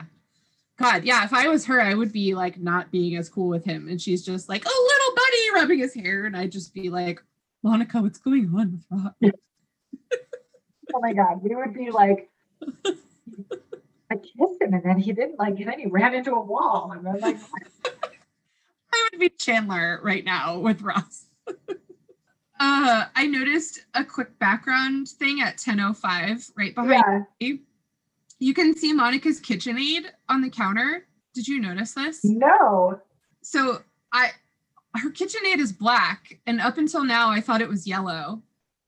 And so I was like, did I just see it wrong? And no, she has over this series, she has at least four different colors of KitchenAids. And they're not consistent. At first, I was like, oh, maybe they wear out and then they get a new one like every couple of years, um, which shouldn't be the case because they last forever. Mine's Yeah. from 80. So I saw a picture from season seven or eight where she has the yellow one. And so it's not that because she had the yellow one up until now and all of a sudden it's black and then it goes back to yellow. I think there's a red one. There's like four different colors. So that was very weird. maybe because she becomes like a caterer and a chef, like maybe she just has a bunch of them because she likes to cook. But they're so expensive. So that was just I was like all of a sudden like, wait, that's Hmm. weird.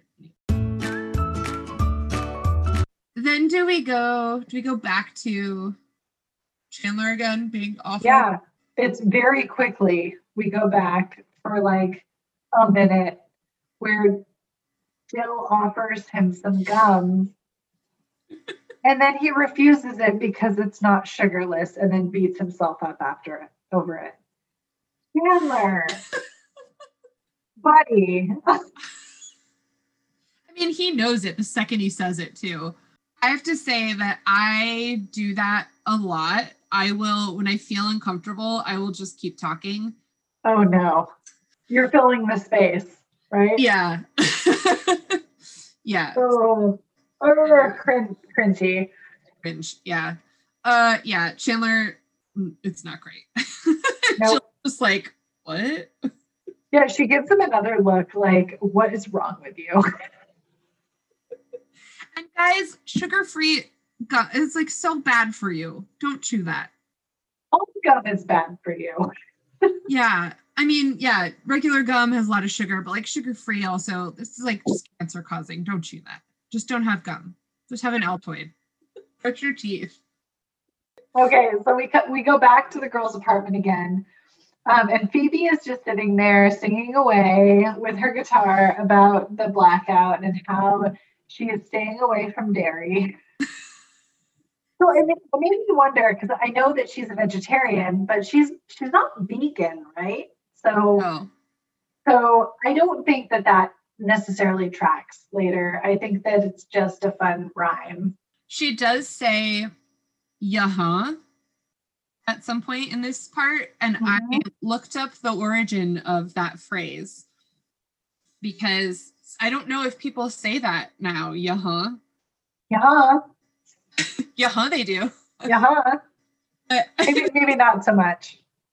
I couldn't actually find an origin of it, but urbandictionary.com had a pretty good example of how you use it, um, which is kind of, it's mildly offensive. I didn't write this, but so they said the definition of yaha is an affirmative comeback commonly used after nuh-uh. No, it's nuh-uh, yaha. So their example is, did you see that Amy got a nose job? And then the other person says, nuh-uh. And then she goes, yaha. And then the other girl goes, that crazy bitch. That's a really good example. I want to write for Urban Dictionary. Oh, What a fun Peter. Peter WN from September 22nd, 2008 wrote that. So you might be able to write that. Oh. I feel like I use uh way more than yaha. Yeah, I don't think I say, I mean, judging from the amount of times we say yeah on this podcast, I don't think we say yeah. I definitely like talk to my family a lot. I say nah. Such an 80s thing. Oh my god. Yeah. So Ross goes over and tells Joey that he's like gonna talk to Rachel. And Joey is like so excited for him. like he gives him like a handshake and a big hug, telling him good luck. And it's like he, Joey's genuine investment in Ross's happiness is so pure. And I love it so much. This is the thing Joey knows. Like, he is Oh, confident, he is smart, he is like, he knows what to do here. Yeah, yeah. So when when Ross is just like, okay, we're good, and he walks out like to the balcony where Rachel is, and he Joey like runs after him, and I wrote down like Joey is such a good wingman. Like if you ever want a wingman, Joey is your guy Yes. because he he he stations himself outside of that window. Monica quickly walks out like he's to talk to Rachel, and he's like, "You can't go out. You can't go out there." Like he's he's he is guarding. He is in it. He is there for Ross. And, and it's he's just- because of the reason. It's because of the reasons. You're so right. And and that shows later when Rachel asks Joey to take Tag out on the town. And Tag's like, Yeah, we met all these women. And Rachel's like, Wait, what? No, no, Yeah. So that's not how that was supposed to be. no. the reason that Joey comes up with to get Monica to stop going out there is always to like fulfill Monica's like self-indulgence. And, and it's so funny because he's just like, oh, because he's planning your party, your birthday party. And she gets so happy. Like she's just like, oh my gosh. She's so into it. So Phoebe Phoebe mentions that she's always the last to know about everything. And then she she blurts out that she was the last to know that Monica had a crush on Joey when he moved in. And there is an extended scene here. Monica gets really defensive and she's like, it wasn't a crush. It was more like a dent. And Joey was just like a big dent. And Monica reveals she's like, Well, I thought you had nice arms when you were moving in. You were like moving stuff, and I just I I liked your arms. Joey goes over and picks up one of the dining room chairs. He's like, Hey, look, I'm picking up this chair with my arms. Does this do anything for you? and she just kind of is like, Ugh. that was it. Okay, so I read that the reason that they revealed this is because, you know, originally, I think we talked about this before, Monica and Joey were supposed to be the main relationship in the show. Yeah. And so that had already been written in, but when they cast Jennifer Aniston as Rachel, they changed that overarching storyline. So they like played with this crush thing, but um because Jennifer Aniston was Rachel, they decided, oh, it's got to be her and Schwimmer. So Yeah, Monica and Joey don't have any chemistry at all, which actually makes the scene really funny yeah, because she's just like she's just not into it, and he's just like, huh? Huh? well, and we get a glimpse in a later episode where he imagines what it's like if they were together. Is that is that the one with the flashback? Well, I think it, it's just like a fake one. It's like a oh, okay. I think he's is it one where he where she's dating Chandler and he's imagining what it's like to if he was with her? I can't remember, but I don't remember. like fat and she's feeding him a bunch of food and Oh, yeah. I can't even imagine Monica's reaction if she saw him pick up her chair and put it back in the wrong spot. Like she would have hated that. Oh. not a turn on for her. completely, completely.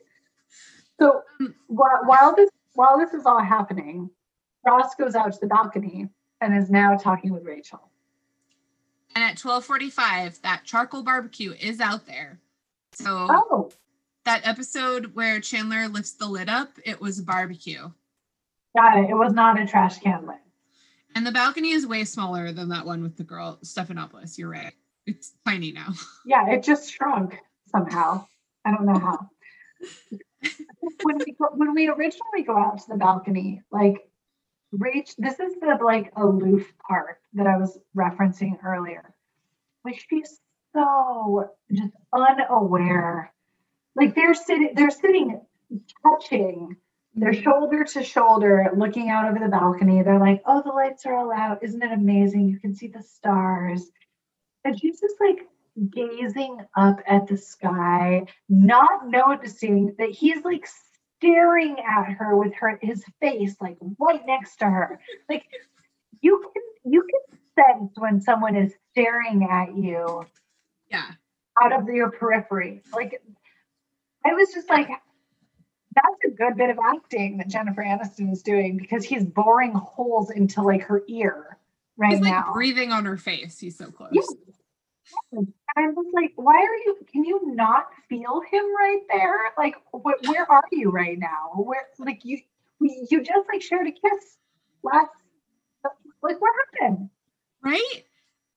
I feel like if she wasn't interested, or maybe she's just using it for confidence boosting, but like you don't stand like that and have that like barely touching Uh-huh. arms unless there's like something. And there's electricity. Yeah. Not in the city, but between them. Yeah. That's a good one. Thank you. I wrote in all caps, look at him.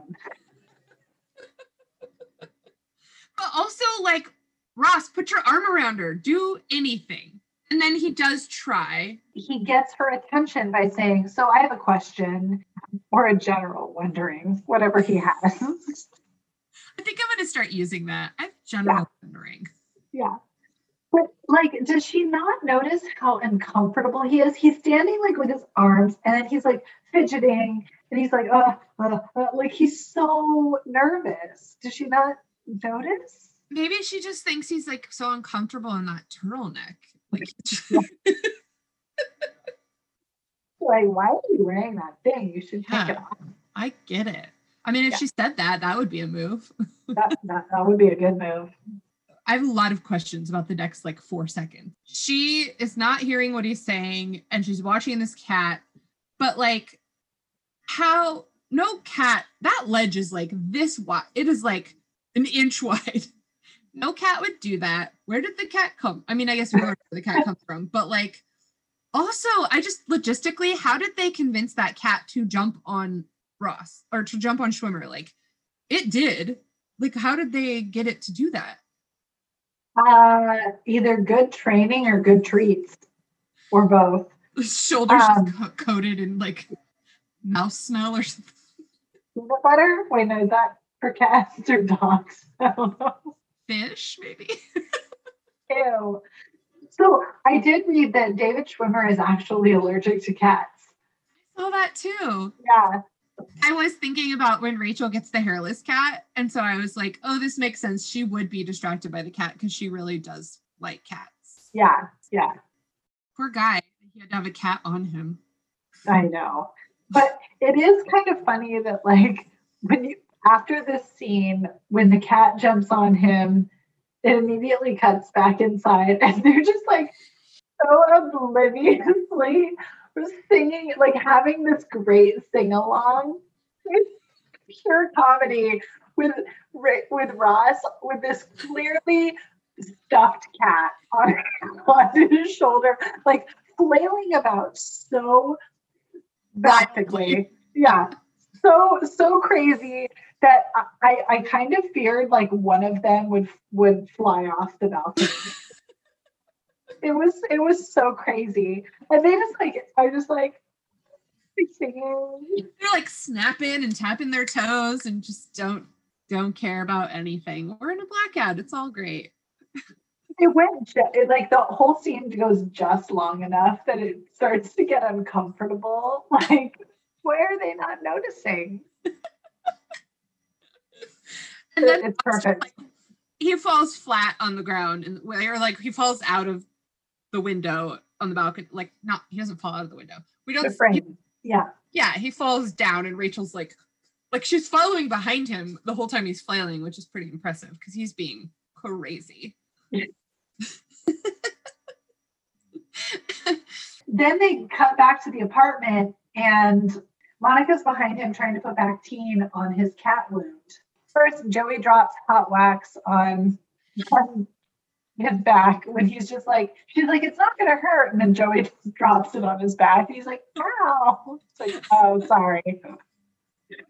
He's just messing with the wax again. But Phoebe, like, um, Phoebe mentions like, oh, poor little Tootie. Like he's so scared. And I'm like, who? What pet name is Tootie? I was like, what is that? I, I don't understand. She calls the cat Tootie.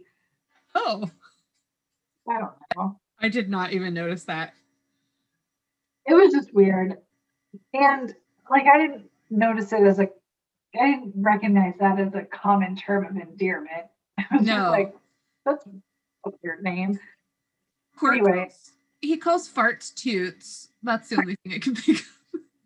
And you would be calling a little cat a little farty. Little farty, which he kind of was. Yeah. I also thought that Ross looked great in that t-shirt. That because he takes off his sweater, right? And he has that t-shirt on. He looked great.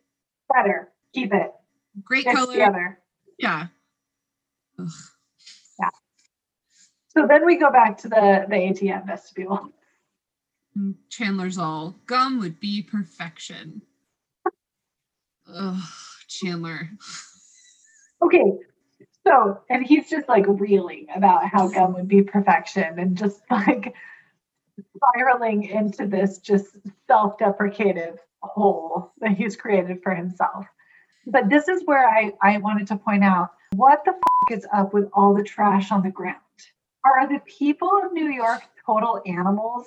Like in this one little space, there's probably, I, I think I counted 13 individual pieces of trash that mostly Jesus. look like receipts, but some of them are like wadded up up paper bags. and I was like, what, what, why does this have to be? Why do they have to put this in the show? I don't know. They seem to like to do that because remember when the boys were out in the street going to the hockey game, and I was like, God, why is there so much trash on the ground? Like, these are stages, they're choosing to put that amount of trash. So, like, you're now portraying New York City to be that garbage. yeah. And you know it's someone's job on set to just like wad up pieces of paper and throw it, throw it down. Looks natural.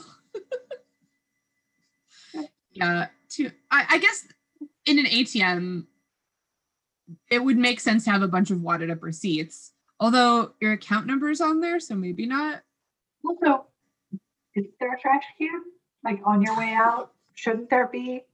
Not a responsible bank. again, this is where I was like, it seems like hours have passed at this point. Based on what's going on in Monica's apartment, how much time has passed for him and Jill? Are they on the same timeline? Because at this point, it has been multiple hours. So there, I we missed it, but there was a deleted scene or extended scene on the DVD, maybe five minutes back, that have the girls looking in their fridge. And they open the fridge to start eating the stuff out of there because it's starting to go bad. And it's like they off Monica offers the guys a Klondike soup. And I'm like, if it's been that long that their freezer is melting, how many days have they been in here? It's dark outside, so it can't like your freezer will stay cold for like a day or two. I feel like. if you don't open it, but maybe they're just 20 something stupid heads and they're just Right. gonna keep opening their fridge. Joey probably did. Had to keep his strength up for helping Ross. At 14 minutes, six seconds, Rachel and Phoebe are wandering the halls of their apartment complex, trying to, with the cat, trying to find the owner. And it is superbly dark. Yeah. Pitch I can't see anything. because of like your genius uh naming of Monica's shirt earlier of the color. What color would this darkness be called? What would this black or this color? Um, it's pretty inky. Okay. I would call it pretty inky midnight. Is the pretty part of it? So pretty inky midnight or just Pretty, it, it's pretty inky midnight. okay. Not not fully, just pretty. just pretty. okay. Great. You got a real, real career change coming for you. I I liked the the line. It's just like a total throwaway, but Rachel's like about to knock on a door, and she's like, "Oh wait, these they hate all living things. Yeah. We're not gonna not gonna check with them." And you never see them. It's just like, No. oh, them. Yeah. Yeah. no. But then at fourteen fourteen, Mr. Heckles. Oh my gosh. Okay. He lives in apartment eight. I watched extensive fairy tale theater episodes when I was a child. And he was in the Three Little Pigs. He was Bert, the trash like collector guy, where the three pigs bought all of their building materials from. No way. Yes, I mean, I like. I, it, it didn't even occur to me until I watched it through again, and I was like, because because we've been revisiting fairy tale theater with our kids, and so I was like, oh my god, it's Bert. I didn't know Mr. Heckles was Bert. Oh, oh, I have not seen those shows in so many decades. I need to revisit those. They're great. That was not listed on anything I read. So they need to up this guy's bio because that's important. that short film was with such greats as Billy Crystal, Jeff Goldblum, and Fred Willard. Oh, They were all in Three Little Pigs. oh God. Still too soon on Fred. I So know. sad. Okay, so Larry Hankin, who plays Mr. Heckles, credited as the weird guy in this episode. He has also been in Seinfeld, Matlock, Escape from Alcatraz with Clint Eastwood, three John Hughes movies, Billy Madison as Crazy Carl, Home Improvement, and Married with Children. And I don't know if this is going to be the version of the Monster Space Show you like, but he was in three episodes. That you call Star Trek Monster Space Show. I don't know anything. okay, he was in. Okay, he was in three episodes of Star Trek Voyager and one episode of Star Trek Next Generation. Um, Next Generation was my Okay. jam. Okay, that's the good one. Yes. Okay. I'll never remember, but okay. He was also in seasons three and five of Breaking Bad, as well as the movie sequel El, Camino on Netflix. What? Yeah, and so I was telling that to Court. I was like, "Do you remember who he was in Breaking Bad? He plays the the junkyard guy who crushes the cars." Oh, that must be why I'm probably like combining him with Bert from Three Little Pigs because he's the same character. Oh, perfect. Junkyard guy. Yeah, exactly. He's just like, you want to buy some nice bricks? you got some nice sticks over here. Also, some meth. Is that a thing you want? oh man. So, I mean, when they when they are like, we're looking for the owners, the owner of this cat, he is so clearly lying and so deadpan. The way that he says the cat's name, like he creates the cat's name in the moment, like was so good. It made me laugh so hard when he was just like, yeah, buttons, Bob, Bob, Bob yeah, Bob- yeah, Bob Bob, Bob, buttons. Bob buttons, Bob, Bob buttons. I wrote the same thing. I was like, why is this so funny? It's so funny. I'm the cat named Bob Buttons. Phoebe's like, your cat's named Bob Buttons. And he's like, yes. Yes, that's right. Okay. I don't know if you were, so I know you love Star Trek monsters, but I was really into. I, my, my movie as a kid was Annie. I was so obsessed Love Annie. Love Okay. Annie. I wore out two VHS copies of that movie and I knew like the entire my mom would read me the book and she'd skip a word and I'd be like, You missed the like that annoying thing. And I had the record and I would just like listen to it. I'd sit on the heater vent in my nightgown and like listen to the record. Um so he Oh my God, like an orphan.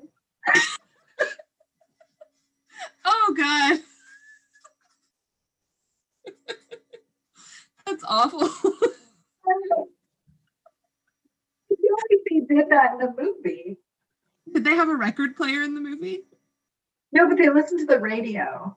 Oh, like true. on the on the he- I think on the heater vents. I used to do that thing where you like put your nightgown around it and it would like bubble out from the heat. Oh, do that? yeah, yeah.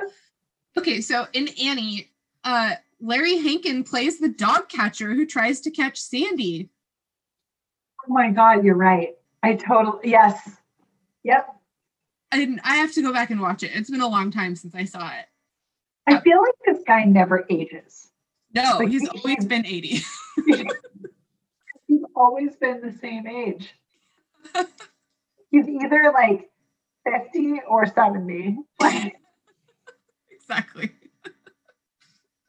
he is a founding member of an improvisation group that was located at an indoor bocce ball court in San Francisco's North Beach district in the 60s. So they did improv on the bocce ball court. that sounds about right. Yeah. He also was in Janet Jackson's music video for her single in 1986, What Have You Done to Me for Me Lately, as a cook slash waiter. And um, he most recently was a depressed hitman in Barry in 2018. I could totally see that. And he's in five episodes of Friends. I love him. Bob Buttons. I don't know if Cordo will go for that name. I really enjoy it. Well, after after they leave Mr. Heckles, Rachel wanders off like alone. Like she and Phoebe split up, but they only have one candle. So like Phoebe is wandering around the dark. I was like, "Where's Phoebe?" And she doesn't have any light. That's a good point. I didn't even think about that. She's still stuck with Mr. Heckles. Like, I don't know. Uh, I I worried about her for a hot minute. Um. So I mean, like, but Rachel's wandering around calling for the cat, and then she runs like straight into Pablo, who's Pablo who's holding the cat. he's not my type, but I can see how he might be dreamy. there's like a thing where you don't understand each other, but like the passion is so hot, you know, it's just like you don't need language. We just we use our bodies. I don't know, is that a thing? Tell me that's the move that you do you want to use our bodies later? He doesn't do it for me. He's got real greasy hair. I Yeah. mean, he's he, if his hair if he had a better haircut, he's he's not a he's not an offensive looking guy. Like he's pretty he's pretty cute, but his hair is just really distracting. Yeah. Do you want to know what his real name is? Yes. It's pretty good. His first name is Cosimo or Cosimo, C O S I M O, Fusco, F U S C O. Cosimo Fusco. Cosimo Fusco. So he's best known for playing Paolo in the US. Uh, he was also in Gone in 60 Seconds, Angels and Demons, and Alias. Yes, it's a show about a spy. Oh, Buster. He's also been in a bunch of Italian and German productions that I cannot pronounce. According to bustle.com, he's been working steadily for three decades, and the only years between now and his Friends appearance that he does not have any credits are 2003, 2015, and 2016. Wow. Credit on his resume every year from 94 to now. He speaks four languages Italian, English, Spanish, and French, lives in Rome, as in three episodes of Friends. I'm kind of surprised at that. Well, she is like rubbing all over him like immediately, which I'm just like, whoa, girl, like tone it down. You don't even know what this guy's saying or who he is. And you're like, you're like all like you, you're all over his bicep. Like, Yeah, I slow your roll. maybe I'm just like too, I don't know, prudy, but that would scare me. Like, I, I don't think I could just be like hanging all over someone I can't even like converse with in any way. Like, he doesn't No. speak zero words.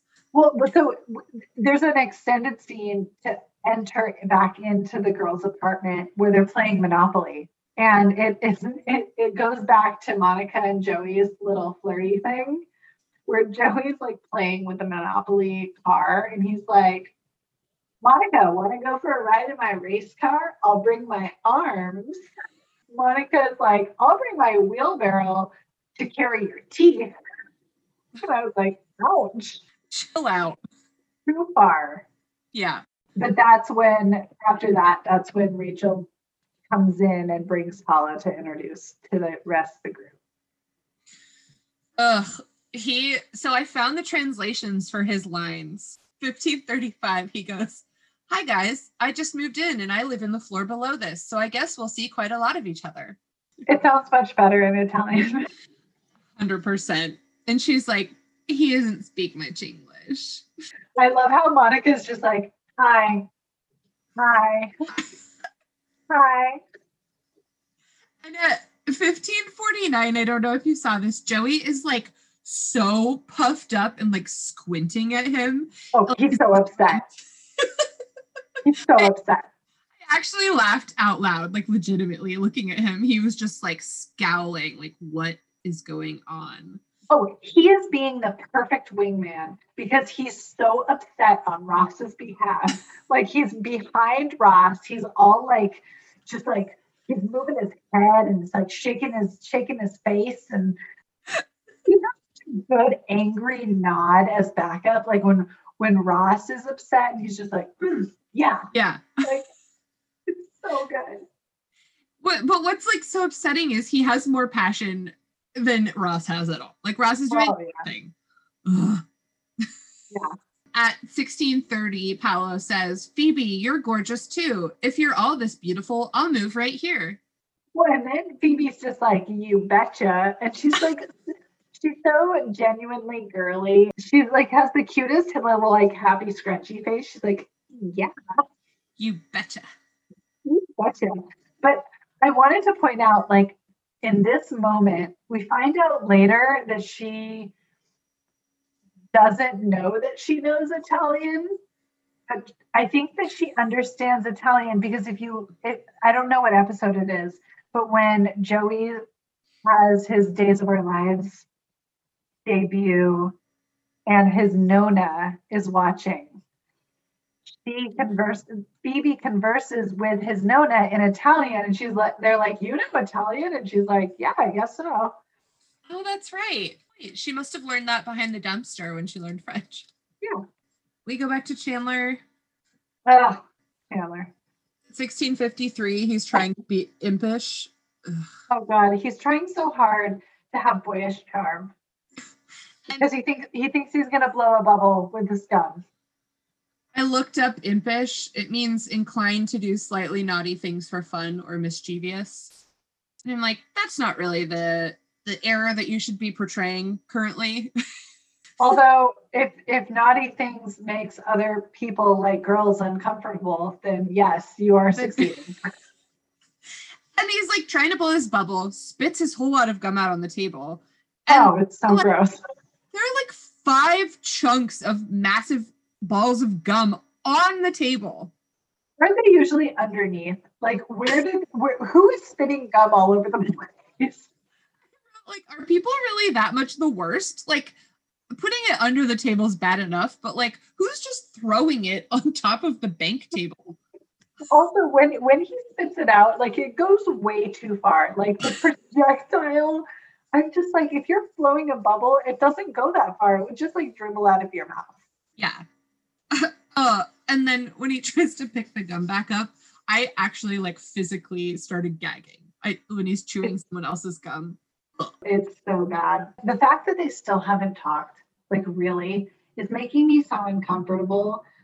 Like you don't have to talk the whole time, but there needs to be some socially appropriate amount of talking, like small talk, to acknowledge one another's presence. Because at this point, it's seemingly been like what six hours, four, even one, and you have said nothing. Like it's too, it's awful. I hate it. Then he starts choking. Oh, buddy. Poor woman just has to like save him from choking. But then I love I what I love about her is that she makes fun of him after the fact and says like saving his life was perfection. I was like, yeah, good job. In about 18 minutes, we're back in the apartment. Paolo's talking at the window bench to Rachel while Joey and Ross are so clearly angrily lurking in the kitchen behind the plant, like just watching them, like so mad. Rachel's just like swoon city over there. And Paolo's like in Italian, look at the moon, look at the stars, look at everything that's beautiful. See, it's so funny because in English it sounds like total garbage. Right. But in Italian, you know, I like I'm like, oh, I see the appeal. Yeah, same. Even at this point, when like Rachel's clearly swooning over over him, he's still kind of a shiny new toy. Yeah. Like Ross should just do it. Pull her aside and be like, look, this guy is a total douche that you found over here. Like, I love you. I'm into you. Kiss her, make it happen. Like, you, he has the groundwork laid. So then, like, let her know how you feel. You still Yeah. have the higher ground. Yeah. But if he, but if he waits too long, he's gonna lose it because she's gonna find a connection with with this guy. With her body. With her body. So I really loved when Phoebe was asking Rachel, like, oh, when you were in Bermuda with Barry, like, did you rent mopeds? Because Rachel's like, we didn't have any fun. And Phoebe's like, well, did you rent mopeds? Because I've heard Fun. like, oh, Phoebe. Phoebe's like, oh, oh, it's not about that right now. Yeah. And there's a great moment of physical comedy from Ross right there, where he's pointing at Joey and then to the girls, like he's conveying to him, like, I want you to go talk to them and distract them so I can go over here and talk to Paolo. And he's just like, so, Oh man, I missed that. oh, it's good. Oh god, when Rachel comes in between the two the two girls and it's just like, oh my god, like this isn't me. What am I doing? I love when Monica turns to her and's like, I'll do it. you don't want to do it? I'll do it. Did like that they put that in there from Rachel because it does kind of help it make a little bit more sense that she's just kind of like going with the flow, but she's also Yeah. like, what am I doing? I, so I do want to point out though, like back to Monica talking to her mom at the very beginning of the episode about how she's not going to meet anyone in the blackout. Rachel does meet someone in the blackout. It's a good little twist. Listen to your moms. Listen to your moms. but like, it's so funny how Rachel is just like clearly in front of everyone, just being like, I want this guy so bad. And it's just torturing Ross and it's making Joey really angry. I loved when Ross is talking to Paolo. Like Paolo just uses one word and it's so funny. Everything he says back to Ross was so funny. Just one word. Did a great job. Yeah. Or just like you, you like when he's like, we have a thing, and he's like, oh, the sex? It's like how they have to talk to Joey with, with sex. With sex. Like sexually. oh my god, when Ross calls him a crap weasel. something that you would say. Probably, yeah. But I do want to mention, like, I know we've been off fashion for a little bit, but Paolo's sweater, Oh, man, I'm so excited. I may vomit.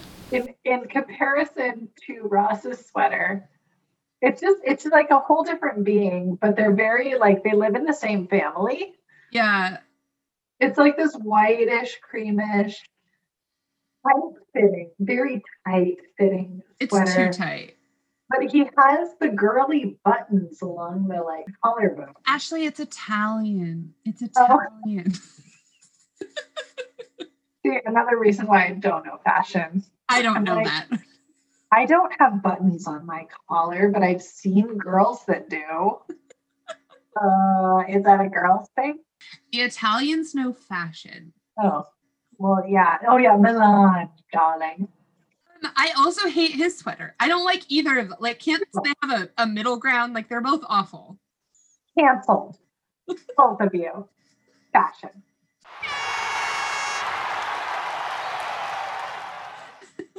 And that's a summary. what was your tagline? okay, so Phoebe's counting down the seconds till the last candle burns out. Are we there? Oh no, we go we go back to the ATM. Oh, and Jesus Christ. they, they, they, oh, this thing. they've become buddies and are doing this thing. Yeah, the, the head the head rolling thing, which I think is so funny for her. Like she's just like, no, Chandler, you got to do it like this, and she does it like really well, Yeah, rolls around, and he can't do it. he can't do all. anything. Well, I just think it was funny that all it took was a near death experience for one of them, and now they're bonded for life. Like, She's like suddenly like, oh, you almost died, so I guess you won't kill me. yeah, let's play a game. when I saw that pen hit him in the head, I was thinking, I don't know what episode it is, but there's one where Joey's like, You can't do anything. Chandler. I just heard Yeah. that playing in my head over and over. Like, it's not that hard. Yeah. You, you really had to mm-hmm. try to whip that at your head. Yeah. You spin it around your head. You don't really have to do much. No. Oh God. Okay, so now we can leave the ATM. Oh, the vestibule. Let's. So Phoebe's counting down the seconds until the last candle burns out. And I had a big problem with the timeline here because a lot of those candles are very tall. And so I I did just like a random generalization Google of how long does it take like an average candle to burn out? And according to blog.bottlestore.com, uh, as a general rule, smaller votive candles burn about seven to nine hours for each ounce of wax you use. Larger candles with long wicks burn wax at a much faster rate. So I guess that tracks the tall ones. Okay, okay. A typical estimate for larger candles averages five to seven hours for each ounce, giving a 12 ounce candle 60 to 84 hours of burn time. That's way too much.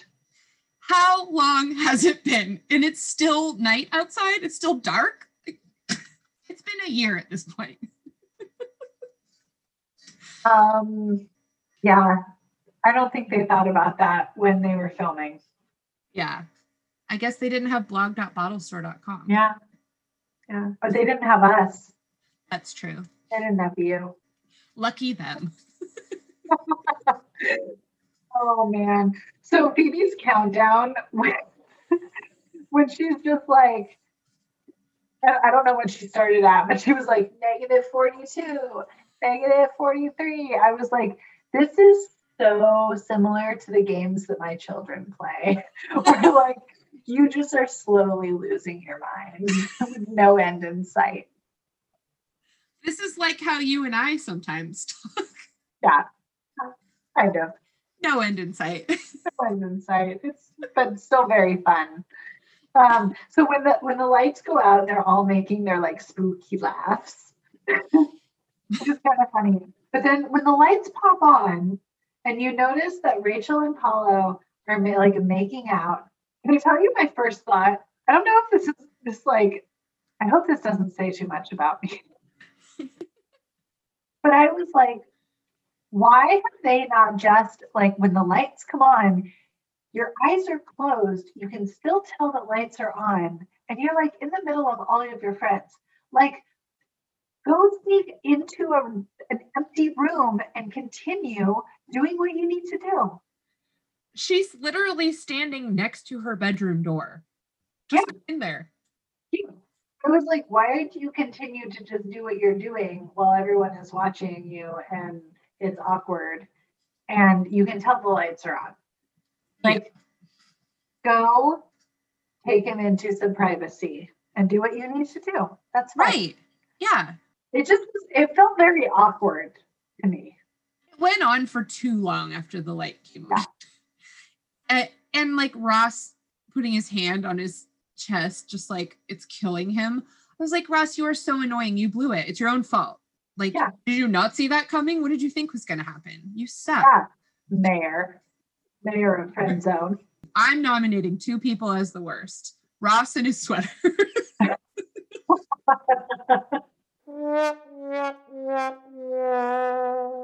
second Ross, but not as heartily as I have in previous episodes, like when he was lamenting about Carol. yeah, Because no, he- he's not that bad. No. But I think out of all of them, he is the worst. And I want to nominate Joey for winning the episode because he's the Yeah. best wingman ever. And he tried so hard to help to help him.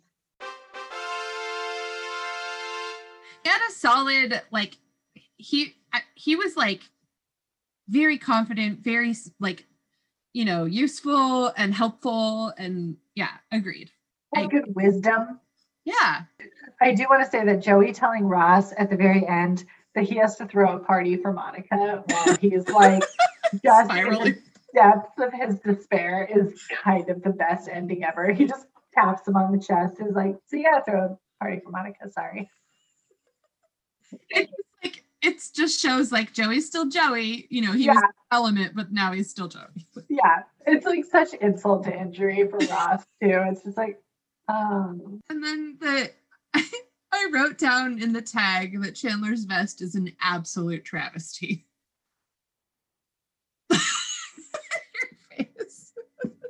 That was a big sigh. like when are we gonna be done with the knit vests? Now it has like a stri- it has like black little really thin black stripes in it. It's like a sad gray baggy with these like little tiny black stripes. It's Yeah. a straight up and down yikes. I hate it. Up and down, yikes. I like it. when Jill leaves and Chandler like longingly presses up against the glass, Oh like that's a that's something we see again throughout the show. Is just him just like, ugh. Part of the opening credits, isn't it? Like that stays. I think I think that's like that's his part of his credits. Oh, that's probably why it's so familiar. Yeah. Yeah. But he so she gives him a like a little kiss and was like, I'm so glad we hung out. Thanks, Chandler. Bye. when he looks at the camera and is like, My name is Chandler. My account number is blah blah blah blah blah. I just would like a recording of this, like a copy of this tape. Would it if there was a blackout, would it be recording? oh, Ashley, that's a good point. Right? Everything would be off. Everything would be dead. But it had backup power. It had those backup lights that came on. Oh yeah. Okay. So maybe there's a generator, like for security. Maybe they have something. That seems weird though. Only hospitals have. Well, but maybe because it's an ATM and money is involved, maybe they, they would have that on a backup system. True. Yeah. True. Oh, that was so fun, Sarah. That was a good one. That was a chock full of great stuff. Yeah. Is that what people say? Thoughtful. Well, you know what? I'll be there for you. Even with those shoulder moves, I'll be there for you too. I'll be there for you too. I love you. I love you too. Hi, friends. Bye, friends. Better Friends podcast is created, produced, edited, and all the other things by Ashley Madden and Sarah Reinen. Please rate and subscribe wherever you get your podcasts. Send us your questions to betterfriendswatchingfriends at gmail.com. To find out more about Better Friends, please check us out on Twitter at BetterFriendPod or on Instagram at Better Friends Watching Friends. Thanks for listening.